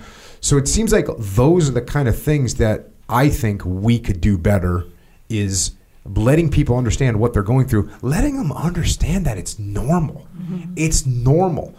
it's normal to be like, oh yeah, oh what's wrong with Jocko? He just heard a song and he's gonna go over there and cry for like eight minutes, mm-hmm. and just then he's gonna be okay. And and Jocko's not embarrassed by it. It's like, oh yeah, this song freaking bums me out sometimes. Okay, well Mm-hmm. that's not abnormal. You lost one of your best friends. Okay, well it's gonna be sad sometimes, and. I I think that's one thing that we can do better, and I try and do that as much as I can when, when we talk about these things on this podcast. Um, but it also sounds like that's the kind of thing that you all would do with people as you talk them through issues that they've gone through in your life. Am I accurate? Absolutely. Well, and to speak to the example you gave with um, the gentleman, you noticed he was going to the bathroom. I mean, you also saw him. Like you, you, you saw him. You saw he was struggling through something. You choose chose to engage. You chose to interact. And I think that that, you know, not just from the encouragement or the cognitive part of the conversation, but to see people, to notice them is huge um, because you know that could have gone completely unnoticed. And in his mind, he could have created a whole different narrative about everybody else seems to be fine and they're doing Yeah. okay and they've got And they're it a bunch together. of seals. They're all acting like they're fine. And I'm, I'm and I, I'm different in some ways, you know. So to like to see that person, to Yeah, make like that I eye must contact. A coward. That's the scary thing. Like I must be a coward. Oh my gosh, Absolutely. why is everyone walking around like a badass? Right. And I'm sitting here like a coward. Yep, and in the absence of the communication or in the attunement that you gave him, like all kinds of things can happen. So that's huge. Yep. Yeah, and, and I think with, um, especially in the treatment world and at Anew for sure, um, a lot of our clients come in, the, the ones who have been in the system for a bit, this is like not their first rodeo, there is that identity that has almost been adopted a lot of the times, like I, I'm schizophrenic. So I need to take these pills. It's so curse. son- yeah, I'm cursed. Uh, I need to take these pills. Well, what, why are you taking them? I don't know. It's just what they give me, right? There's this kind of um, w- when will my symptoms go away, right? Th- this this lack of what you're talking about is like it's totally normal that that's happening today. I get yesterday you felt great, and today you woke up thinking these things that you weren't thinking yesterday. Yes, we're going to move and march toward look, what can we do about it? What we, can we do to help you feel better? Sometimes it's just going and having your cry over there and then come back on over. Mm-hmm. Totally fine. But the idea of validating is what, like you're talking about, is like, yep, that's happening. I get it. And it sucks today. And it may even suck tomorrow. You have schizophrenia. This might be something that you deal with on and off your entire life. But by doing these things, having it normalized, people being seen, people um, supporting versus why are you doing that? Mm-hmm. You know, um, over time it gets less and less. Yeah, mm-hmm. Well, well, that's what I was going to say. But the, the little kid that asked me, like, I feel, I, Yeah. I feel like I'm alone. Yeah, yeah, yeah, you're uh-huh. going to feel alone. That's totally normal. Mm-hmm. Sometimes you're going to be alone. Like that's going to happen.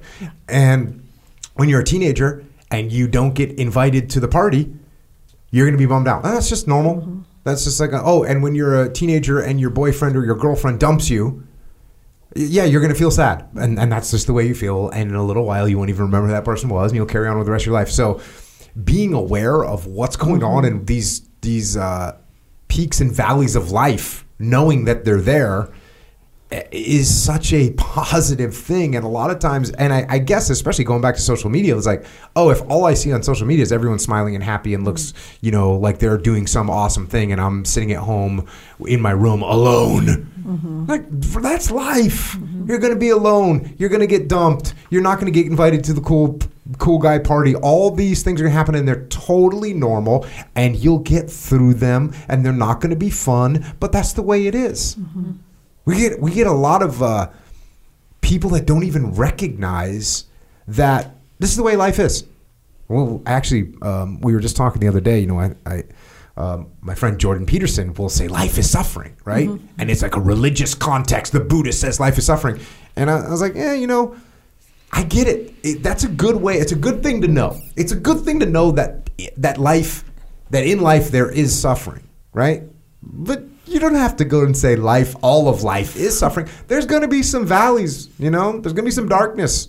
We get it, but it's not all of life. Mm-hmm. And you're gonna you're gonna you're gonna come out of that. You're gonna see some light. You're gonna have some fun. You're gonna, but then you're gonna get sucked down into some darkness again and and that's that's what I think people don't or what I think mm-hmm. people need to understand is there's a cycle to life and you're going to have some good and you're going to have some bad and that's the same with everybody. No one is just basking in the in the in the sun and the warmth for their whole life, unless you're only looking at them on Instagram, in which case they're doing it and they're doing it in a G string bikini. Yeah. That's the way they're doing it. Yeah, that's true. And and with PTSD, I mean, a lot of other things too. A lot of other um, conditions or diagnosis. I mean, I've heard this so many times. We definitely hear it at the treatment center for people who've been maybe in an illness for a lot longer. Is, so when is this going to go away? When when am I going to not have this anymore? And this idea of like it. It may not, kind of like with trauma, right? Yeah. Every time you remember that buddy or hear that mm-hmm. song, you're going to have a little something show up. And yeah, is it eh, That's less okay. than before? Sure. But like, Maybe. your whole life, every time you hear that song, you might feel a little something going on there, and that's okay. Like like it's totally normal. It's I feel that when I hear the Star Spangled Banner. yes, every Like when I hear the. Star Spangled Banner, if I'm not careful, I'll get like super emotional Yeah. from the start. And that's a song that you hear a lot, right? all the time. I mean, you hear it at every sporting event. So yeah, and it- here's the thing. I guess in my own narcissistic mind, I've thought, hey, that's normal, and I'm that's Sure. okay. It's okay. It's okay to feel like that. yeah. This is the way things go. Where you know you mentioned um, quickly there. You mentioned drugs, and I just had mm-hmm. a, a friend of mine on the podcast who, by the time he went and saw sought help in the Navy, he was in the SEAL teams. By the time he went and sought help, he got immediately prescribed something. By the time he got out, a year or two later, he was on seven mm. seven different um, drugs. Mm-hmm. You know, this one to get you get you amped up for the day. This one to keep you level headed. This one to put you to sleep at night is like they're all counter to each other, and just a, just a disaster. At what point? Where where where did these drugs come into play? Now we he and I both acknowledged, and again, this is something that that I know from from talking and reading is absolutely there's times like oh this person needs this specific drug to help them get through this situation where do you where do you all think these drugs come into play and what do we need to be careful of mm-hmm. Yeah, I mean, I'm not a psychiatrist, so it's hard to speak to that part. But generally, when somebody's coming in on a bunch of different medications, you know, there's a there's a conversation about like, do you do you know what you're taking? Oftentimes, with folks with complex psychiatric disorders, they they don't. Um, it's just this is what I was told to take. Do you know what it's treating? Um, how do you know that it's helping you? And really starting to dis- discern that because I mean, I think we you know, and this is my opinion in some ways, but in a culture of sort of instant gratification or seeking something outside of myself to soothe, you know, there there's a lot of benefit to various, you know, psychiatric medications. They can really help stabilize someone in a place where, without otherwise, they might not be able to receive some of that treatment.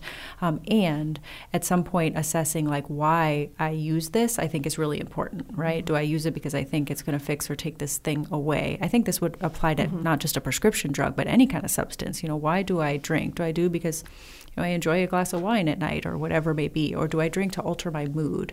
Do I change this to alter my mood in a way because I don't feel like I can do this independently or on my own? So I think assessing why um, someone is using the various amount of things and their understanding of it. And, um, you know, one of the things, the benefits of being able to do long term treatment in a structured environment is it gives us an opportunity to um, sort of unpack some of these things, obviously, with the support of a psychiatrist and somebody, you know, who's medical overseeing their care to see. Um, you know what what in fact is this actually treating at this point? Is it helpful? Um, and if it is great. Um, uh, but also too does it take us out of the role of like the work? Because you know therapy is hard work. Like people might think therapy is this soft place to come and whatever. Therapy is hard work. Someone who mm-hmm. commits to therapy is really willing to do some work. I mean unless you're in a place where somebody's just like buttering you up and giving you compliments all day long but when you come to do therapy you come to do work especially in a residential treatment center mm-hmm.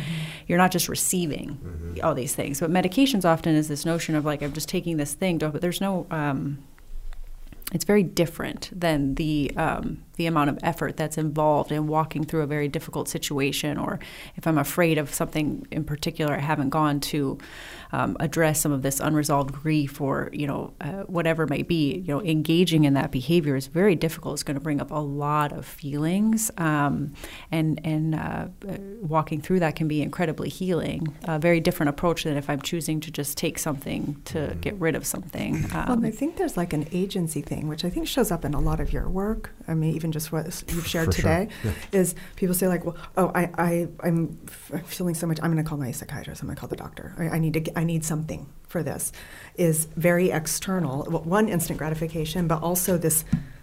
Whether the person's aware of it or not, this idea that like I don't believe in my ability to manage myself. Mm-hmm. I need you to give me something to feel better. And a lot of the longer term work in therapy, definitely in our program, because it's so it's longer term, is this idea of helping people internalize agency versus just rely on external things to like make them be okay. Um, You know, that seems like a basic principle of success in life. but right? you'd be amazed with people with some of these complex psychiatric diagnoses that th- that's the the sense of personal agency is so low. Right. Whether it's like I just take these pills because my psychiatrist says I'm supposed to, or my mom says I need to, versus like, do you know what what are you taking, um, or having conversation with your doctor about side effects or whatever. But this sense of I don't have I don't have what it takes to manage myself and my situation and the demands of life. So I That's a horrible mindset. need horrible, and it's very very common with Yeah, with the- mental illness. Mhm. The, um, and I w- I mentioned I talked about SSRIs on some other podcast, and and uh, you know I read through the comments, and you know there was definitely some people that were like, hey, you know these things really helped me, and there was, and of course you're going to get that side, and you of course got the side of like, oh that that stuff was a disaster for me. Um, the side effects when you when you read the side effects, you're like, oh my God, you know, like emotional blunting, violence, bipolar switch, suicide risk from the medicine that you're taking. So there's definite risks. Need to that needs to be paid attention to. Um, the other side of the spectrum, as far as I'm concerned, is something that y- you are you already mentioned, Karlyn. Uh, what about just like sleep, diet, and exercise? How often are we? How often are we blowing that? Often. Often. Often. I mean, it is amazing when when we bring folks into the, the program, we try and set aside like kind of the first month, give or take. It may take longer because this person maybe has not been sleeping well at all, um, not eating well. Like ha- maybe they've been using, maybe they haven't. Poor hygiene Ca- caffeine, smoking. Yeah. I mean, you name it. So just like getting somebody eating well and on a regular basis, getting some physical exercise, getting like their sleep hygiene in Mhm. order. Uh, Structuring some habits I throughout mean, the day. You would be amazed how much changes just in that little period of time. Mm-hmm. And we've talked with folks that, um, and this is also related to the meds. Is sometimes when people have they're seeing multiple doctors, or they go in and they see a different doctor every time, and who, and they may not be coordinating. So you're just getting all kinds of meds and things that may not even really go together. So same with diagnoses. We've had folks come in with a laundry list of diagnoses. Where I'm like, you can't even have half of those at the same time. at the same time. Like, but these were all little snapshots of, oh, this trip to the ER and this trip to the hospital. Like, this is what they looked like that day, and that's what they look like this day. It doesn't mean they have all of those things. So let's get them eating and sleeping and in a routine Mm-hmm. and comfortable showering, like Physical all the things, the activity. basic psychological and physical wellness and safety. And guess what? Almost all of these diagnoses go away. Maybe Mhm. we're left with like these couple right, Right. here. Yeah, I was on uh, I was on Joe Rogan's podcast, and it was it was the morning of Chris Cornell from Mm. from Soundgarden had killed himself, A- and of course, you know, um, Joe and I started talking about it. A- And look, we're just a couple of knuckle draggers talking, um, but you know, both of us were kind of like, man, you know, like get a kettlebell to work out. Like, and, you know, again, like I said, we're, we're just a couple knuckle draggers talking. And, you know, again, reading the comments, um, people like, oh, you know, you think just working out's going to solve everything. And uh, of course, I don't think that, but damn. It's a good thing to do. Go get healthy. Get on a sleep schedule where you're doing like where you're getting some good sleep. Eat good food. Stop eating trash. Go outside. Move around. This is real, right? Oh yeah, it's, I mean it's both Mm-hmm. and. I mean because without the structure that we create, the therapeutic process that we try to do is not possible. Like without the routine, without the sleep, without the healthy eating, can't actually do that therapeutic part. So there's a lot that can happen in that initial structure and physical activity and all this. And for those folks with those clinical aspects that require a deeper level of like therapeutic intervention or psychiatric support, um, that's the framework that has to maintain. That never changes. That structure and stability is the, the main component that sort of holds the foundation for everything else to be able to be possible. So it's definitely, um, you know, with any sort of complex human issue, you can't say that one thing is going to solve anything. of course. But that is um, undoubtedly the foundation for which all else sort of occurs for, for our folks and becomes the thing that they maintain long term when Right. they move into their own houses. They're still getting up at a certain time. They might pick their day that they go grocery shopping. They might because that structure and routine is is very helpful. Human beings like that, don't we? Mm-hmm. And when you live without it, it's just the beginning of possible serious issues. Now, here's a, another thing that I talked about on a podcast. This was around um, mass shootings, and and as as myself and my friend Daryl were looking into the various causes behind these mass shootings, one of the most shocking uh, pieces of information that we came across is this right here. So in 1955, in America, there were 340 inpatient beds mm-hmm. per 100,000 people. So I'm going to say that again. In 1955, 1955, for every 100,000 people there were in America, there were 340 inpatient beds for mental health care. Now, here we are. You fast forward to 2007. In 2007, there were only 17 beds for every 100,000 people. And here we are, we talk about mental health all the time. Now, some of the feedback that I got about that episode was that in the 50s and 60s, there were these really heinous, some really heinous um, events that happened inside these psych- psychiatric wards, and people were abused. And they pretty much, from everything I can tell, threw the baby out with the mm-hmm. bathwater mm-hmm. and just said, oh, you know what, we're just going to shut these things. Abuse happens in these places, we'll shut them all down. Mm-hmm. Um, I, I think about like you know I live in San Diego.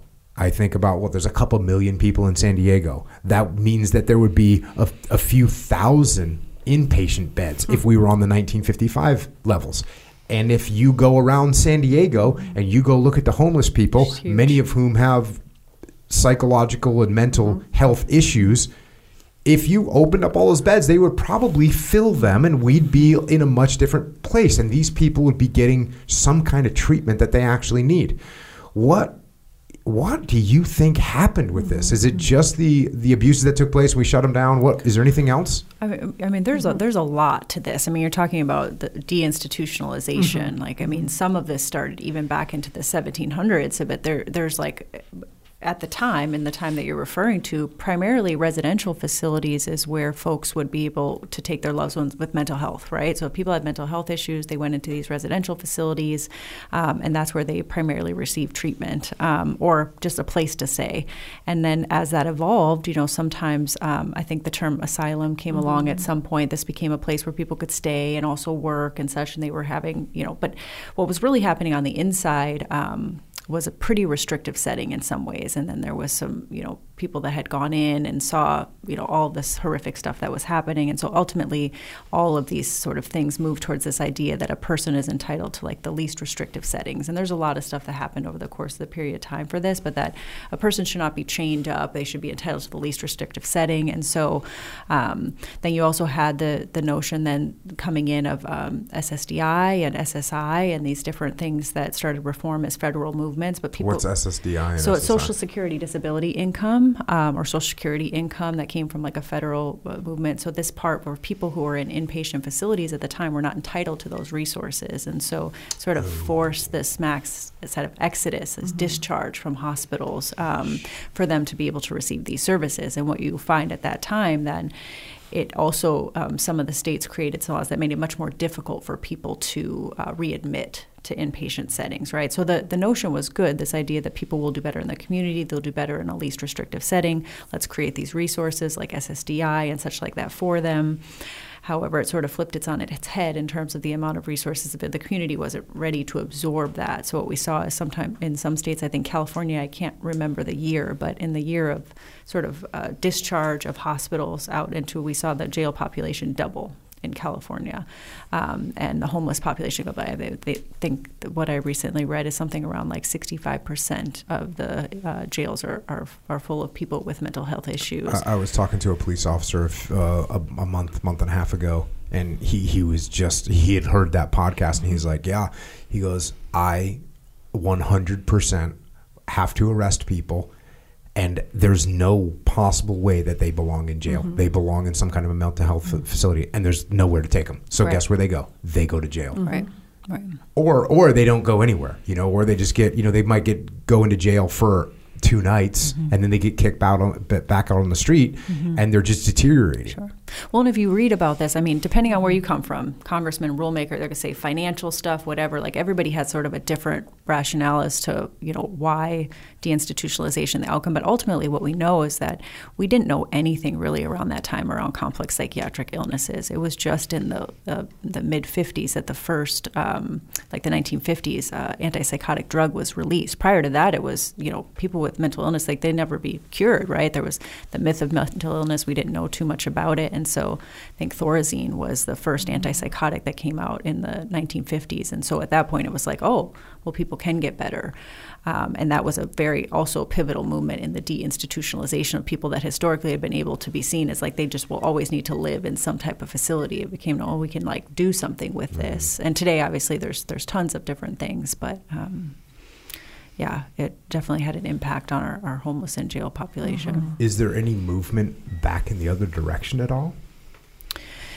I mean, I don't know too much to speak to that part, but what I will say about like Anew and what Humble Chia had been for a very long time is it's a very unique model of care that allows for a, a full continuum of care where people can have um, like a residential setting, sort of right out of the hospital for a long term period of time, and then fluidly move through transitional residential for a person to be able to kind of integrate what they need and then also to be able to move back into that inpatient setting if they need to. And instead of sort of this pattern of, I, I, end up in the hospital. I get discharged to either home environment or a place that's just not conducive for me to be able to integrate that treatment episode. I'm, I'm out on the streets or I'm not receiving the care I need until I regress again. That I've been at, back in the hospital and utilize all these emergency services. Like, and our the, our model of care really allows people to stay long term in a way that they can move fluidly through this and avoid really moving into the hospitalizations. But it's also um, it's a it's a private pay model. It's a you know insurance is not going to pay for that for mm-hmm. folks, right? Because and so folks who are primarily dependent on insurance and such like that will find themselves in more short term environments, um, mm-hmm. kind of like cri- like crisis intervention right. environments, which just it creates kind of a revolving door, right? Mm-hmm. Cri- I'm in crisis. I come in here for a couple of days, a couple of hours, maybe a week, sta- stabilize, get out, there's n- nothing available for me once I'm out, so I deteriorate and then I come back. Right, there, or I end up in jail because oftentimes or, people with yeah, mental illness. Versus, um, like the idea with de- deinstitutionalization was this idea of people having more rights, more agency, being out in the community, not being locked up. But but then so be, kind of they're released to to nothing that could hold them. So like what you were saying, Megan, is a lot of our clients come in. Um, from a hospital or like could have been in one maybe they've been maintained at home but like mm-hmm. not not well and it takes uh, it's like this whole arc it takes a long time to stabilize all the stuff we just talked about with sleep and food before we can even get into the nitty gritty of like what is going on here and what needs to happen let's get you off these 14 meds let's figure out what was really happening like this takes a long time so the idea was nice it was like kind of a, a humane idea but the the the out, outside world was not equipped to receive all of these folks and, and actually help them. Mm-hmm. So they got worse, deteriorated in their symptoms, and then they're getting arrested, they're getting picked up. Homeless. You know, you, you, go to a um, t- drop them off at some emergency room. They'll sit in the lobby for a day or two, get mm-hmm. get some meds. There's your meds again, and they're out. Mm-hmm. So, so I, I, would think that the long term hope mm-hmm. is that this model of treatment, which right now is basically for people that can afford it and it's expensive, is that over time people start to recognize this should be a uh, number one a type of treatment that should be covered by insurance, and number two at some point it gets to a, a, a situation where the public there can be some public offering of treatment centers like this but it's got to be proven for an even long. I mean, you've already been doing this for how long, Karlyn? 25 25 years. years. Mm-hmm. You've seen incredible successes over those 25 Absolutely. years. Mm-hmm. And yeah, I mean, I, I hope that as people hear this, as people learn more about the methodology that you're using, first of all, like just other people in the private sector will pick up this type of model and start moving with it. And then eventually insurance hopefully starts to cover it. And then eventually we start saying, oh, these you know these these homeless people on the street that have psychological problems the worst thing we could do is take them throw them in a prison for or throw them in a jail for two days and kick them back on the street we're just going to do that it's a, it's a never-ending cycle mm-hmm. to get back to a point where look do we want to have people chained up to walls and having lobotomies and having electroshock therapy? No obviously we don't. That's that's horrible. And I, I owe an episode on some of those um, some of those horror shows that have taken place in the past. But to get to a point where there's only 17 beds per 100,000 people, I mean, you take a 100,000 human beings with all the fragility of someone's brain and mind, and you think you're only going to need 17 mm-hmm. inpatient beds. That's a crazy thought. And yet, mm-hmm. that's where we're at. Mm-hmm. So, what my hope is, is this model that you all are executing starts to be seen as the way to actually help people and it can broaden beyond you know p- people that can afford this type of treatment because this type of treatment is very expensive. And and we can number one get insurance to cover it and number two hopefully eventually get it to a point where a model like this can be used on a broader public scale um, that that the state can pay for if people need it And, and yeah, like affordable and accessible. And by the way, I just want to uh, pause because you have been a great support to us. Yes. I mean, not only in the Anew Treatment Center, but in our previous facilities. So, like you said in the beginning, coming in is like, oh, I'm just I'm going to invest some money. Here's some guys. You know, but you know what? Your impactful. contribution and your involvement in that and staying involved, I think what seven, eight, nine years with our group has helped make this this possible. Um, so thank you. Yes, by the way. Well, absolutely. And um, but that would be my hope too, right? Mm-hmm. Is is um, what are the st- you know if you look at any National Institute for Mental Health or CDC, one in five people has is considered having like kind of a, a mental health experience. Yeah. One in twenty is considered as having like a serious mental health diagnosis or condition. Right. One in 20. So I don't know the math. And 100,000 people. Yep. How many Right. does that turn out to? And we got 17 beds. I mean, it's it's it's insane. Yep, it's horrible. Um, it's probably a good place to wrap it up. Um, what what did we miss anything? Yeah, the, If- one- the one thing I was thinking Yeah. about earlier, and you had mentioned scaffolding, and again, I think this go, uh, like goes with a lot of your, your work, as I understand it, Jocko, is this idea of there is a need for external scaffolding. Like you said earlier, people like, do they like they don't really want to be there? Do nope, they don't. And in the beginning, that's totally fine. We're gonna like scaffold them up because internally they're kind of jiggly and not really set, right? Um, so we're going to hold them until things can kind of firm up a little bit, and over time, as they're building, we we pull the external scaffolding back because what is happening theoretically is internally their their internal scaffolding is is taking shape and taking hold. So it's very much about helping people access their own agency, their own strength, normalizing and saying, "Yep, I get it. Today, you know what? Today is just a rough one. That's fine. Nothing is wrong with you." Yep. We're just having one of those days, and help them de- develop that internal confidence and agency of like self management, even when you have an illness, even if you have PTSD, even if you lost your friend. Yeah. Well, this is the uh, the title of the book that I wrote, "Discipline Equals Freedom." Mm-hmm. It's the exact same thing, right? I mean, mm-hmm. it's like you put the disciplines in in in your life around um, waking up, around sticking to a structure, around going to get groceries, around go, showering, which Yeah. you mentioned, and it, mm-hmm. you mentioned it like v- very quickly. You said, you know, showering. Like you get people that aren't showering. absolutely. that- that's an issue, right? Yeah. So we got to have the discipline to get up, to stay on a schedule, to eat good foods, to shower, to brush our teeth, And once we get that kind of scaffolding, that kind of Mm-hmm. discipline in, in place, then it becomes internal, it Yes. becomes self discipline, and now we can get more and more freedom as time goes on. 100%. What are some good tactics, techniques, and procedures for getting someone to want to help themselves? So I, you know, I got a family member. They, you know, they're not dealing with reality, or they're they're they're starting to show some of these signs. What's a, what's a step to take? that might be helpful. So, like, uh, I have a book called Extreme Ownership, and people would say, like, well, how do I get my boss to read it? And the worst thing you can do is go to the boss and say, hey, boss, you need to read this book. you know, so we say, oh, you go and say, hey, boss, I read this book. It really helped me out a lot. I'm trying to hold myself to these standards. Can you just look at it? And if you see me slipping, can you tighten me up? You know, a little indirect approach. Do you have any recommendations around what to do and maybe some recommendations of what not to do? Sure.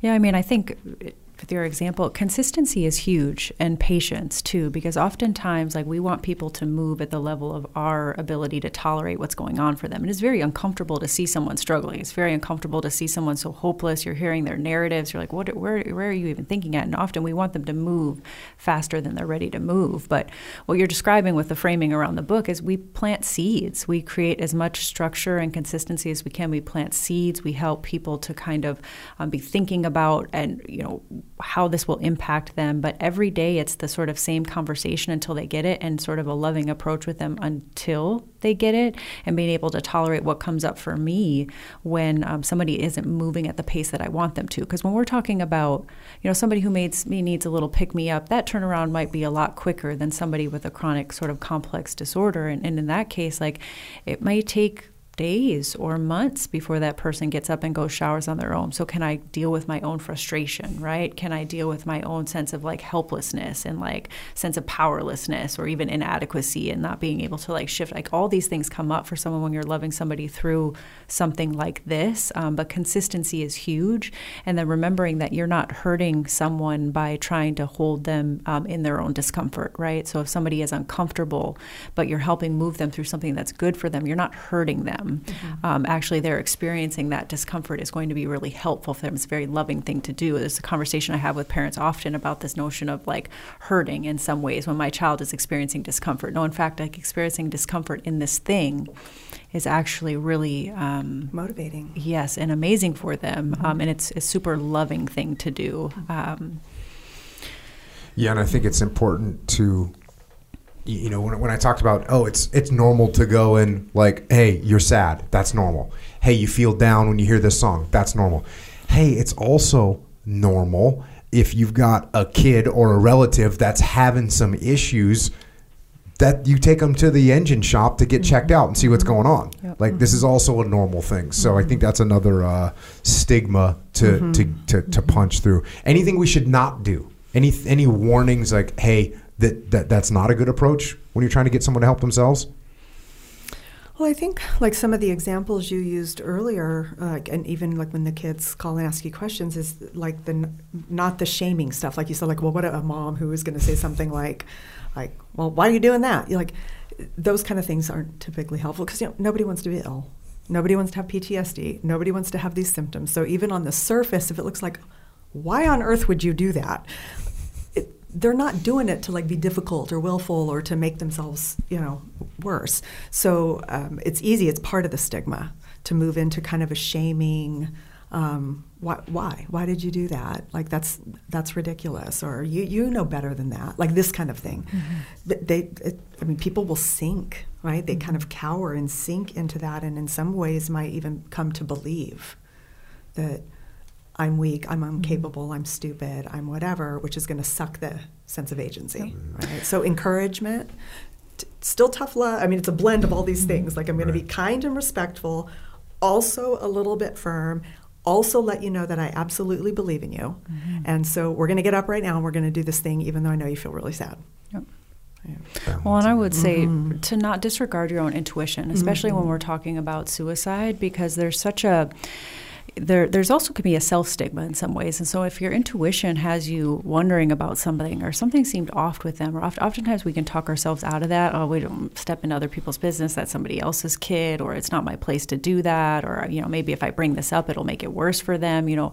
And so, I think trusting our intuition is huge. If there's a pull in some ways to check in with somebody or ask them how they're doing, or you notice something that feels off, um, can't tell you how many times, especially when we're working in a peer supported environment, because we're trying to get folks when we're bringing them into this like, this like housing and they're living together to sort of notice each other and take care of each other, create their own community and friendships. When we see something go kind of sideways with someone or they regress significantly or something happens and you start asking their peers sort of what was going on, oftentimes they noticed something, mm-hmm. but their intuition talked them out of it. They'll be mad at me if I hold them accountable. You know, I didn't tell everybody when I didn't see that they were up for meds because I didn't want to like kind of call them out or whatever it might be. Um, and so I think that um, you know trusting our intuition with that and like really checking in with people and asking important questions um, and working through our own fears that we have mm-hmm. related to addressing some of these things are is super important. And a, a, your example of like like hey, that's like the fourth time you went to the bathroom in the last half an hour, right? Imagine like you were saying if you hadn't said that like what he, what that person would have mm-hmm. done in their head and how that would have. So I think one of the advice, like it's both, is say something, say mm-hmm. something, call it out, ask a question. Hey, like again, the person might say, "Oh, I'm good, I'm good, don't worry mm-hmm. about it." Okay, but at least you saw them yeah. and they experienced you they seeing saw them that you saw them mm-hmm. versus like that blind eye i mean i think the turning the blind eye not saying the thing keeping the secrets um, under the rug is the, yeah. The worst I, uh, from a leadership perspective, I always often talk about asking earnest questions and mm how that's a great indirect way to let people know that you are watching and that mm-hmm. you're interested. And it, and the key word is earnest. It's not like, hey, I noticed you know you you've been sad lately. Um, what's what's wrong with you? Yeah, Which is sure. an accusatory yeah. question, mm-hmm. Mm-hmm. as opposed to being like, you know, hey, hey, uh, what are you doing this weekend? Like an earnest question. Mm-hmm. That's an earnest question. What are you doing this weekend? I'm not doing anything. Oh, well, what about next weekend? I'm not doing anything. Hmm. Hmm.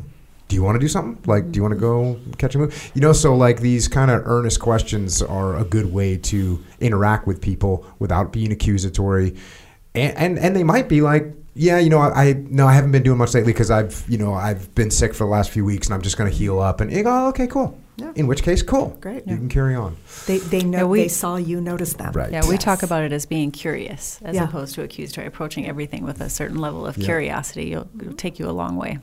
That will do it. Mm. Um, Megan, any closing thoughts? Thank you yeah. for having us be here. Extremely Likewise. grateful to be a part of this. And yes, I mean, I think in terms of the work that we do, it takes a special type of person to be to able to have this conversation, to talk about this, to to work with this population, to be a part of it, and and you're definitely a part of that. So thank you. Yeah, likewise. Glad to be here, Karlyn. Anything else? Same. Thank you for your support. Um, if anybody wants to find you, the the latest and greatest, the new treatment center is called Anew. It's a good play on words you did there. Oh, a new we worked hard on that. dot com. yes. Um, you're on Instagram. Mm-hmm. So you're on social media mm-hmm. yes. with some positivity. Yes. Uh, that's at a new treatment center.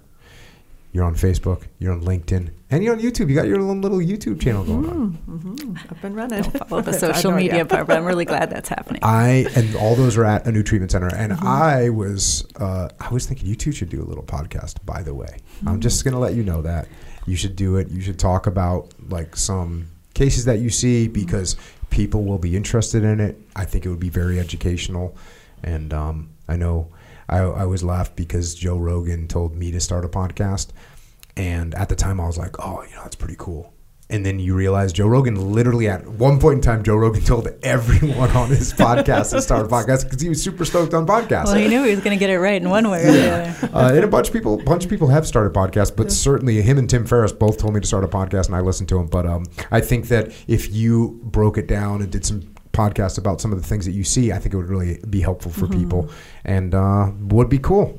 Um, awesome. So there you go. That's my little my my little recommendation. And thanks for joining us. Um, Thanks for educating us. Thanks for trying to educate me. I know it can be challenging sometimes. Uh, Megan, of course, thanks for your service in the Navy. And uh, thanks to both of you for what you're doing today to help heal people, help get people to a point where they can live productive and happy lives. And, and by the way, if there's anyone out there right now that's listening, Um, you might not feel great today, and you might need to uh, bring the car into the shop and get that thing looked at and figure out what's going on. Nothing wrong with it. It's going to make you better. Thanks for doing that, both of you. Thank, Thank you. you. Appreciate it. And with that, Megan and Karlyn have left the building, and Echo Charles has returned. Good evening, Echo. Good evening. so you were sitting there listening. Yes. You've been taking the uh, what the kind of off-camera approach last two podcasts. Yeah. You've been sitting there observing, detached. Yep. lot going on there, isn't there? Yes. A lot going on in the in the mental health world. Yeah. Yeah, it's really it's like a slippery scenario, right? Because just like how you get it's a spectrum. It's not like, oh, you're the you know, like you compare it to your body. So if Yeah. you break your arm, Yep. it's like, oh yeah, a broken arm. Yep. Or maybe you got a fractured arm. Mm-hmm. And that's sort of it's kind of a distinct thing. And well, fractured protocol, Yep. broken hmm, stress fracture, okay, uh, a spiral fracture, okay, you know, kind of a thing. Pretty But- limited. Like as far as a bone break, Yeah, you're kind of there, there- there's a pretty specific protocol you're going to follow. it's pretty easy to diagnose, Yeah. right? Yeah. The spectrum isn't this weird. It's the it, you know there's guards of gray, you know, maybe this bone compound fracture or whatever. Like there's some differences, Oh yeah. but we know that a broken bone is a broken bone. Here's how we fix it. Yeah. And then that's not okay. And then compared to the mental part, where it's like, it's just it's it's this spectrum, and you can fall anywhere on the Yeah. spectrum. And By the way, you do fall on. Like we all fall on. that's what makes it even. Double, that's what makes it interesting. That's what Yeah. really. That's part of what makes it interesting to me is like, oh, you're a little bit of a narcissist. I'm a little bit of a narcissist. Yeah. I'm a little bit paranoid. You're a little Yeah. bit. Par- How paranoid are you? Are you good paranoid? Because there's a certain level of paranoia. Like someone that's not paranoid at all is just like going through Yeah. life. They can just gonna get taken advantage of. You got to be somewhat paranoid. Yeah, delusional. So just like the dichotomy of leadership, like the dichotomy of your mental uh, status is has to be balanced. Yeah, that's and that's so.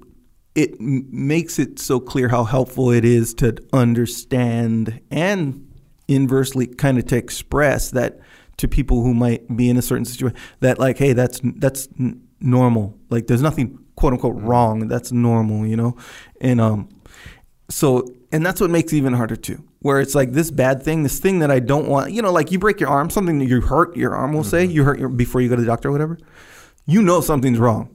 Like this thing is hurting. It's not getting better. Whatever. Let me go to. I know something's wrong.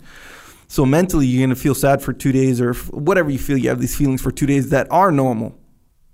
So it's like harder to, you know, after a while, it's like maybe if I'm behaving in a certain way, it's Yeah. like certain symptoms have to kind of arrive or arise along with the feeling. Yeah. And it's all like, and if you don't know, you don't know, you know? So it's like just so slippery like that. I took down a note during that catch twenty two, Yeah. which which which basically means because even with with uh, Marcus and Amber on the last podcast, I was kind of like, you know, I feel fine and like I don't think I need anything, right? That's what I'm telling them. And then these guys show up today. These girls show up today. These women show up today, and I kind of tell them the same thing. You know, before we get in here, I'm like, you know, I, I, I feel like you know I'm fine. But then it- one of the no, one of the like notifications of when you're crazy is when you don't think you're crazy, right? So I'm like, oh, I'm that guy that doesn't think he's crazy, but I'm actually totally crazy.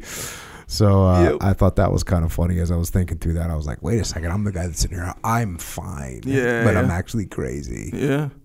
Oh, yeah. So got to watch out for that one. Yes. And we all know people, maybe not a lot, but we know people who are like, they obviously routinely do things that are just, you shouldn't be doing that. And they're like, no, no, no, I'm fine. I'm fine. Absolutely fine. So you're like, man, am I that guy? Just not knowing all the things that I'm doing that's not fine, you know?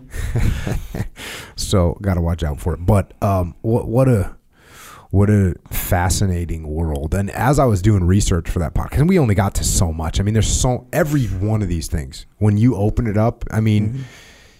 There's a story and like a, a whole world behind being paranoid and what a really paranoid or being anorexic what a real what that looks like. Like there's a whole world behind each one of these. That's what's that's what's interest, interesting like compared to uh you know an orthopedic surgeon. Like sure there's a bunch of different things that can go on with a broken arm or with whatever right? But you know this is just wildness. Yeah. You know, it's wildness. And you, you remember how you, uh, a long time ago on the podcast, you said working out is like the one thing that you can do that will positively ap- impact everything that you do in your life. Well, that, that proved to be right. But what, what's interesting is having a broken arm is going to impact some parts of your life, but it's not going to impact like everything. But if you have some kind of a mental health issue, it's like everything is going to be impacted. Yeah.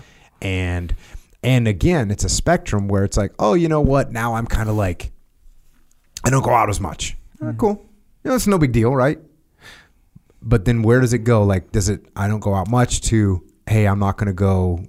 I'm I'm not going to go to the grocery store. To I'm going to have people drop my food at the end of the hallway. To I'm just going to sit in here and like not eat. Like the Yeah. it gets.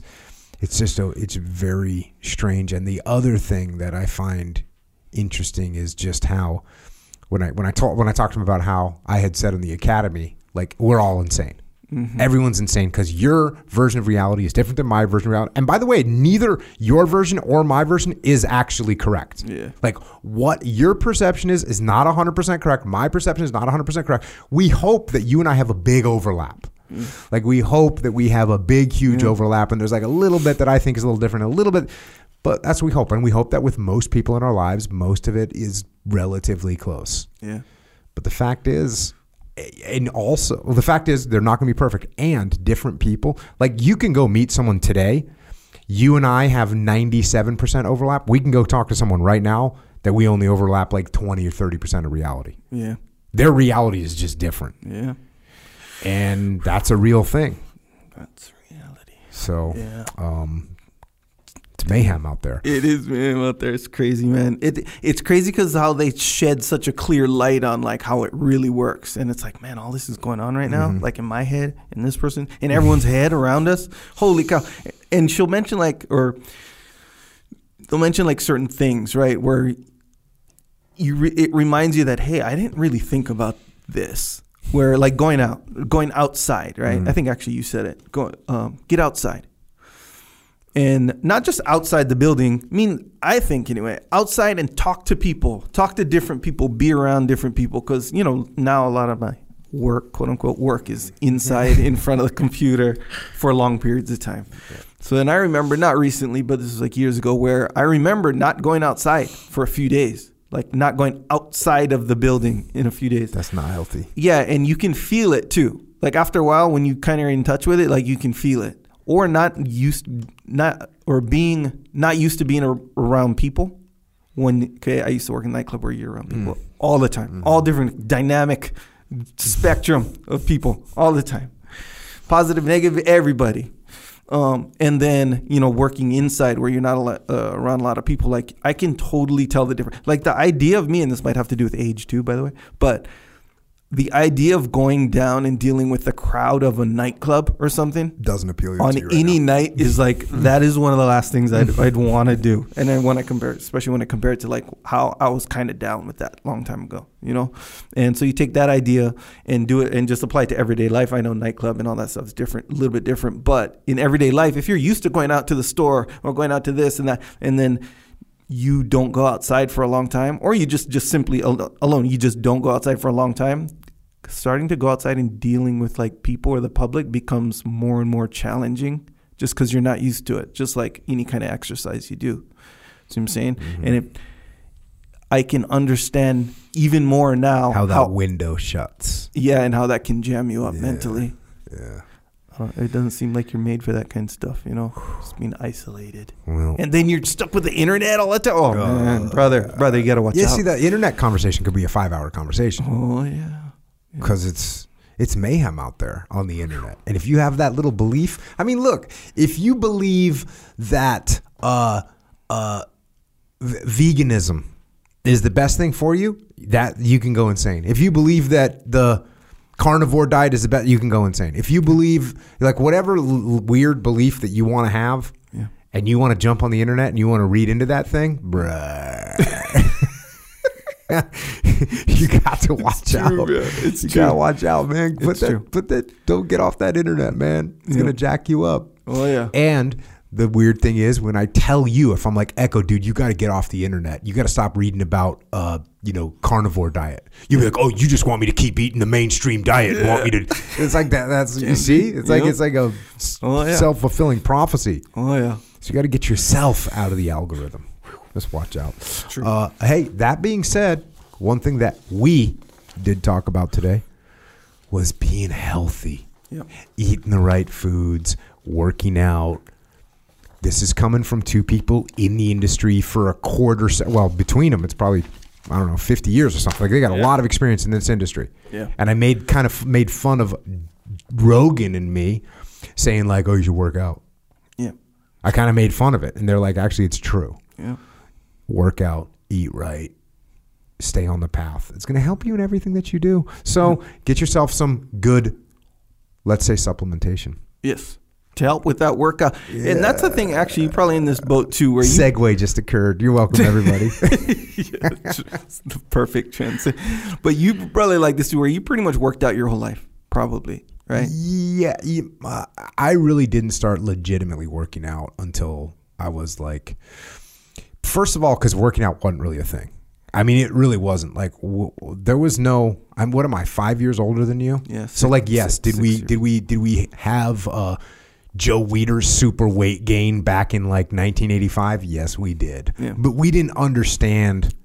At least where I was. I mean, look. Maybe if I'd have been at uh, some bigger school because I was in like a little school. Like there was a YMCA and there was a there was bumper plates in there. Yeah. But like I had no idea what. I remember there was a blind guy Hmm. that would Olympic lift, Oh, dang. and I actually thought at the time it was because like that was what he was limited to. Uh, yeah. I thought, well, you know, he can't really see, so he just stays in this one spot and just lifts that one bar. He doesn't know how to use the freaking pec deck. you know what I'm saying? So yes, I, I guess I, I have been working out for a while. Yeah. so we, and so you weren't like a jock.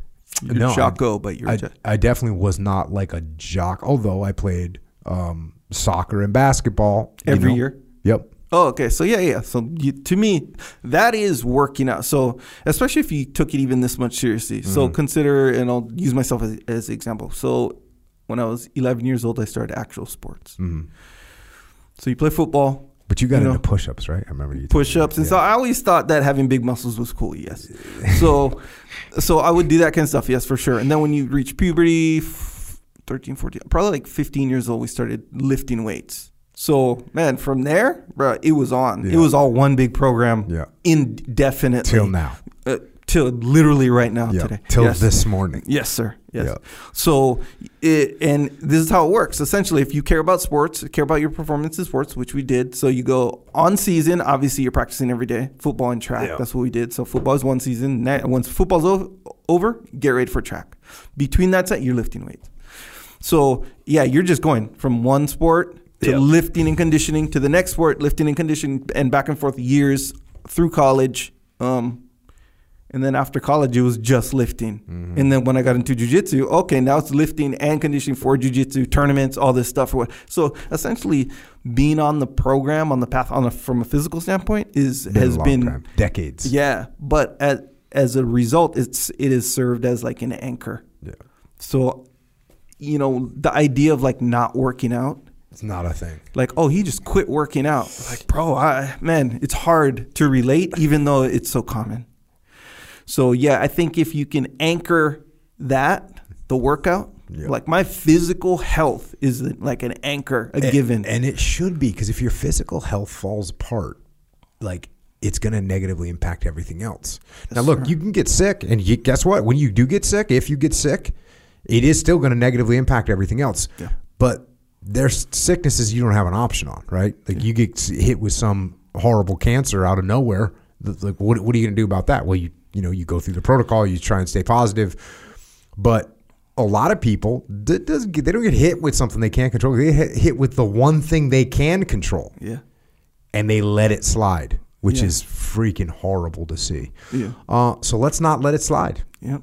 Get on there. Um, and yeah, take your supplements. That helps it. That helps the physical part. I'm saying Jocko has these good stuff. Functional. This is the line of supplements I wish I always had. Yeah, that could have been one. a game changer. Actually, If, Yes. if if we would have had these supplements our whole lives, Yeah. be a whole different story. All Well, going let's- down. Let's face it, we navigate our supplement um, experience very ignorantly. You Oh, know, God. we- the best advertisement wins straight up. Yeah. Like, hey, you see a buff guy on there saying freaking 100 grams of protein you see a guy that's freaking juiced to the absolute gills, yes. Oh yeah, and you know, so that's that's what we're gonna get. and he's like, I "Yeah, know. I take freaking whatever," and they come up with these crazy names. Mega Mass, f- I forget the number. I think it was five thousand. Mega. Bro, that tasted kind of good. It was in a big dog Super food weight bag. gain mega mass five thousand. Like, Yeah. just get some. Oh yeah, and that's but so yeah. Now we know, Brad. It's not like that. You got to take the correct stuff, mm. made with the correct stuff, for the correct stuff. So yeah, we're doing that. We got joint stuff, uh, milk, which is the protein. That's the So protein we should have had Yeah, back in the day. So good. Not this Yeah. mega sugar, one million or whatever it was before. See what I'm saying? Um, the energy drinks, Jocko Go. Yeah. The first health, well, maybe not the first. I don't know. I have no the idea. first. Fully healthy energy drink. Yes. Yeah, the kind you drink one, you're healthier. You're healthier. Yes, You just got better. You just got better. You know, like, oh, if good health came in a can, everyone would say, well, it does. there you go. It does. Well, one third of it. See what I'm saying? One third. Nutrition, exercise, rest. That's the the trio. Oh, look at right? you over So, there. Well, I Don't gotta- throw that rest at gotta- me. uh, JockoFuel.com. You can get all this good, good stuff for you. You can support the podcast. You can support yourself. You can be healthy. You can help your you can help your mental health. Right? We just did a freaking three hours on mental health. Help your mental health by helping your physical health. You can get the drinks at Wawa. We got uh, October 3rd, I think, the Milk RTD hits Wawa. Get in there. Get yourself some banana. Get yourself some chocolate. Get yourself some some vanilla. The best you can get. It's the best, the best, the highest quality. Look, we are not cutting corners. And believe me, people want want you to cut corners. Yeah. They want to make an extra seven cents. Nope. We, we could get an extra seven cents out of every sale. Per unit. Yeah, if you put if you don't use a natural sweetener, if you use something that's bad for you, cool. I made more money off your health. No, we're not doing that. We are keeping healthy. JockoFuel.com, Wawa, Vitamin Shoppe, uh, HEB down in Texas, bunch of different places. If they don't have it where you shop, ask them for it. We'll get it to you. Um, OriginUSA.com. We're doing jujitsu Yeah. Which means you need a gi. You might as well get the best possible gi in the world. Go to originusa.com, get yourself uh, the best made gi, and it's made in America, just like the jeans, just like the, just like the boots. Awesome stuff. The hunt gear. originusa.com. Don't forget that we don't we have a store? We do have a store. And what's that called? It's called Jocko Store. Again, the Discipline Equals Freedom Standard Issue T-shirt is out. We made the announcement. Mm-hmm. Made it yesterday to the people, and you know, good response. It's a good. It's a good Hey, standard you, issue I saw you put a, a YouTube video up of the shirt locker. Yeah, kind of updated. Yeah, yeah, Oh, is it an updated one? a little bit. Yeah, It's pretty cool, Yes. quite frankly. yeah. It's it's a metaphorical. Uh, it's metaphorical. Uh, it's a metaphor for For what? the shirt locker. Oh, because my shirt's changing. Yeah, you know, people. I read That's the not the deepest metaphor I, I've read. I read some of the comments. They're like, "Oh, how do you make a shirt change when you didn't even take it off or whatever?" See what I'm saying? So I'm saying, hey, it's a metaphor. It's a metaphor. Okay. You wear a shirt, it changes every month. Boom. It doesn't really change on your body the way it does in the videos. See what I'm saying? You're wearing one of these shirt locker shirts right now. Is that Uh, not? yes. Yeah. It is. The GI Joe one. GI Joe Rip. Most recent one is called Toxic Productivity. It's a good one. it's a good one. Very good. I, these cartoonish pictures that you're utilizing of me. Yep. By the way, Yep. cartoonish pictures of me. Comic book. Comic book pictures Sure. of me, like Yeah. holding a weapon in each hand, Yep. riding a tank. Yep. yeah. Uh, that's funny stuff. Yeah. So yeah, there's a, there's actually a lot of good designs on there. Mhm. Um, you know, I don't know. They come up uh, for sometimes people request certain types of designs. We go down a rabbit hole looking into it. You know, the viability of certain ones, and some of them is just real obvious that just need to be made into shirts. So you know, but it's fun. Anyway, that's called the Shirt Locker. One shirt, uh, new shirt every month. Um, cool thing. People seem to like it. Check that out. It's all on Jocko Store. Uh, subscribe to the podcast. Don't forget about JockoUnderground.com. People getting canceled. Yeah. People getting pulled off of platforms. We, we don't own this platform. Look, are we talking about some crazy controversial thing? Not really. Do we talk about some things that maybe could get us put in a situation? Yes, we do. We have. We've had warnings on some of our YouTube videos that they had to get fact checked. Well, yeah. Oh, so yeah. that's an indicator that, you know, maybe we're getting looked at. Well, obviously we are getting looked at. So to combat that, to make sure that we always have uh, the ability to get information to you, we have Jocko Underground, JockoUnderground.com. We do an extra little podcast. We put it on there, answer your questions. Uh, JockoUnderground.com. If you want to support there, go support. We appreciate it. If you can't afford it, it's $8.18 a month. What do they say? Like less than a cup of coffee. Was that what they say? yeah, sometimes when it is like but- about things. Yeah, well, if you have a cup of coffee every day, Yeah. and you're buying it from one of the like more well-known coffee shops, you're definitely spending more than eight dollars and Well, eighteen cents. Well, yeah, monthly. Even if you're having the most, unless you're not drinking coffee at all, you're spending more than eighteen eight Even dollars. the cheapest. Even if you're cheap- going to the grocery store, getting, yeah, you're going to spend maybe eight bucks, maybe so coffee. pretty cheap, for the month. you can get. If you can't afford it, we still want you in the game. We still want to be able to talk to you in case things go sideways. Assistance, email assistance at jockounderground.com. We have a YouTube channel. Check that out. We have psychological warfare. People have that on their playlist on iTunes. Yeah, It's, it's an MP3 that you can just, if you're going through life, you might experience a little moment of weakness. This will get you, help get you through it. Flipsidecanvas.com, Dakota Meyer's Company. Get cool stuff to hang on your wall, which is nice. Keep you on the path. I've written a bunch of books. You can check out those books at some point if you're interested about the things we do here. Uh, Echelon Front Leadership Consultancy. Go to echelonfront.com if you need help in your organization we can help you. We can help you through leadership. We solve problems through leadership. Go to echelonfront.com for details on that. We also have an, an online training academy. I mentioned that a couple times today where we teach leadership. Now, look, leadership it doesn't mean that you're the CEO or you're the COO or you're the commanding officer. There's leadership no matter where you are in an organization, even if you're the frontline individual contributor or the frontline assaulter on a team you are still in a leadership position. You're leading your teammates. You're actually leading your boss. You're leading your family. You're leading your friends. Become a better leader and you'll have a better life. Go to extremeownership.com, join the academy. And if you want to help service members, active and retired, you want to help their families, Gold Star families, check out Mark Lee's mom, Mama Lee. She's got a charity organization. If you want to donate or you want to get involved, go to americasmightywarriors.org. Don't forget about also Micah Fink's organization, heroesandhorses.org. Also, check out Marcus and Amber Capone. They've got vetsolutions.org. Check out some of those charities. And if you want to connect, once again, if you want to connect with Anew treatment center, A N E W Treatment Center, go to Anew treatment center.com. They're on social as well. Anew treatment center on Facebook, LinkedIn, YouTube, Instagram. They're there. And as for us, we're also in those places. Echo is at Echo Charles. I am at Jocko Willink. Of course, be wary. Be wary of that that algorithm. And uh, thanks once again to Megan and Karlyn for joining us today to share their knowledge with us to try and educate me. And thanks to both them for dedicating their lives to helping other people.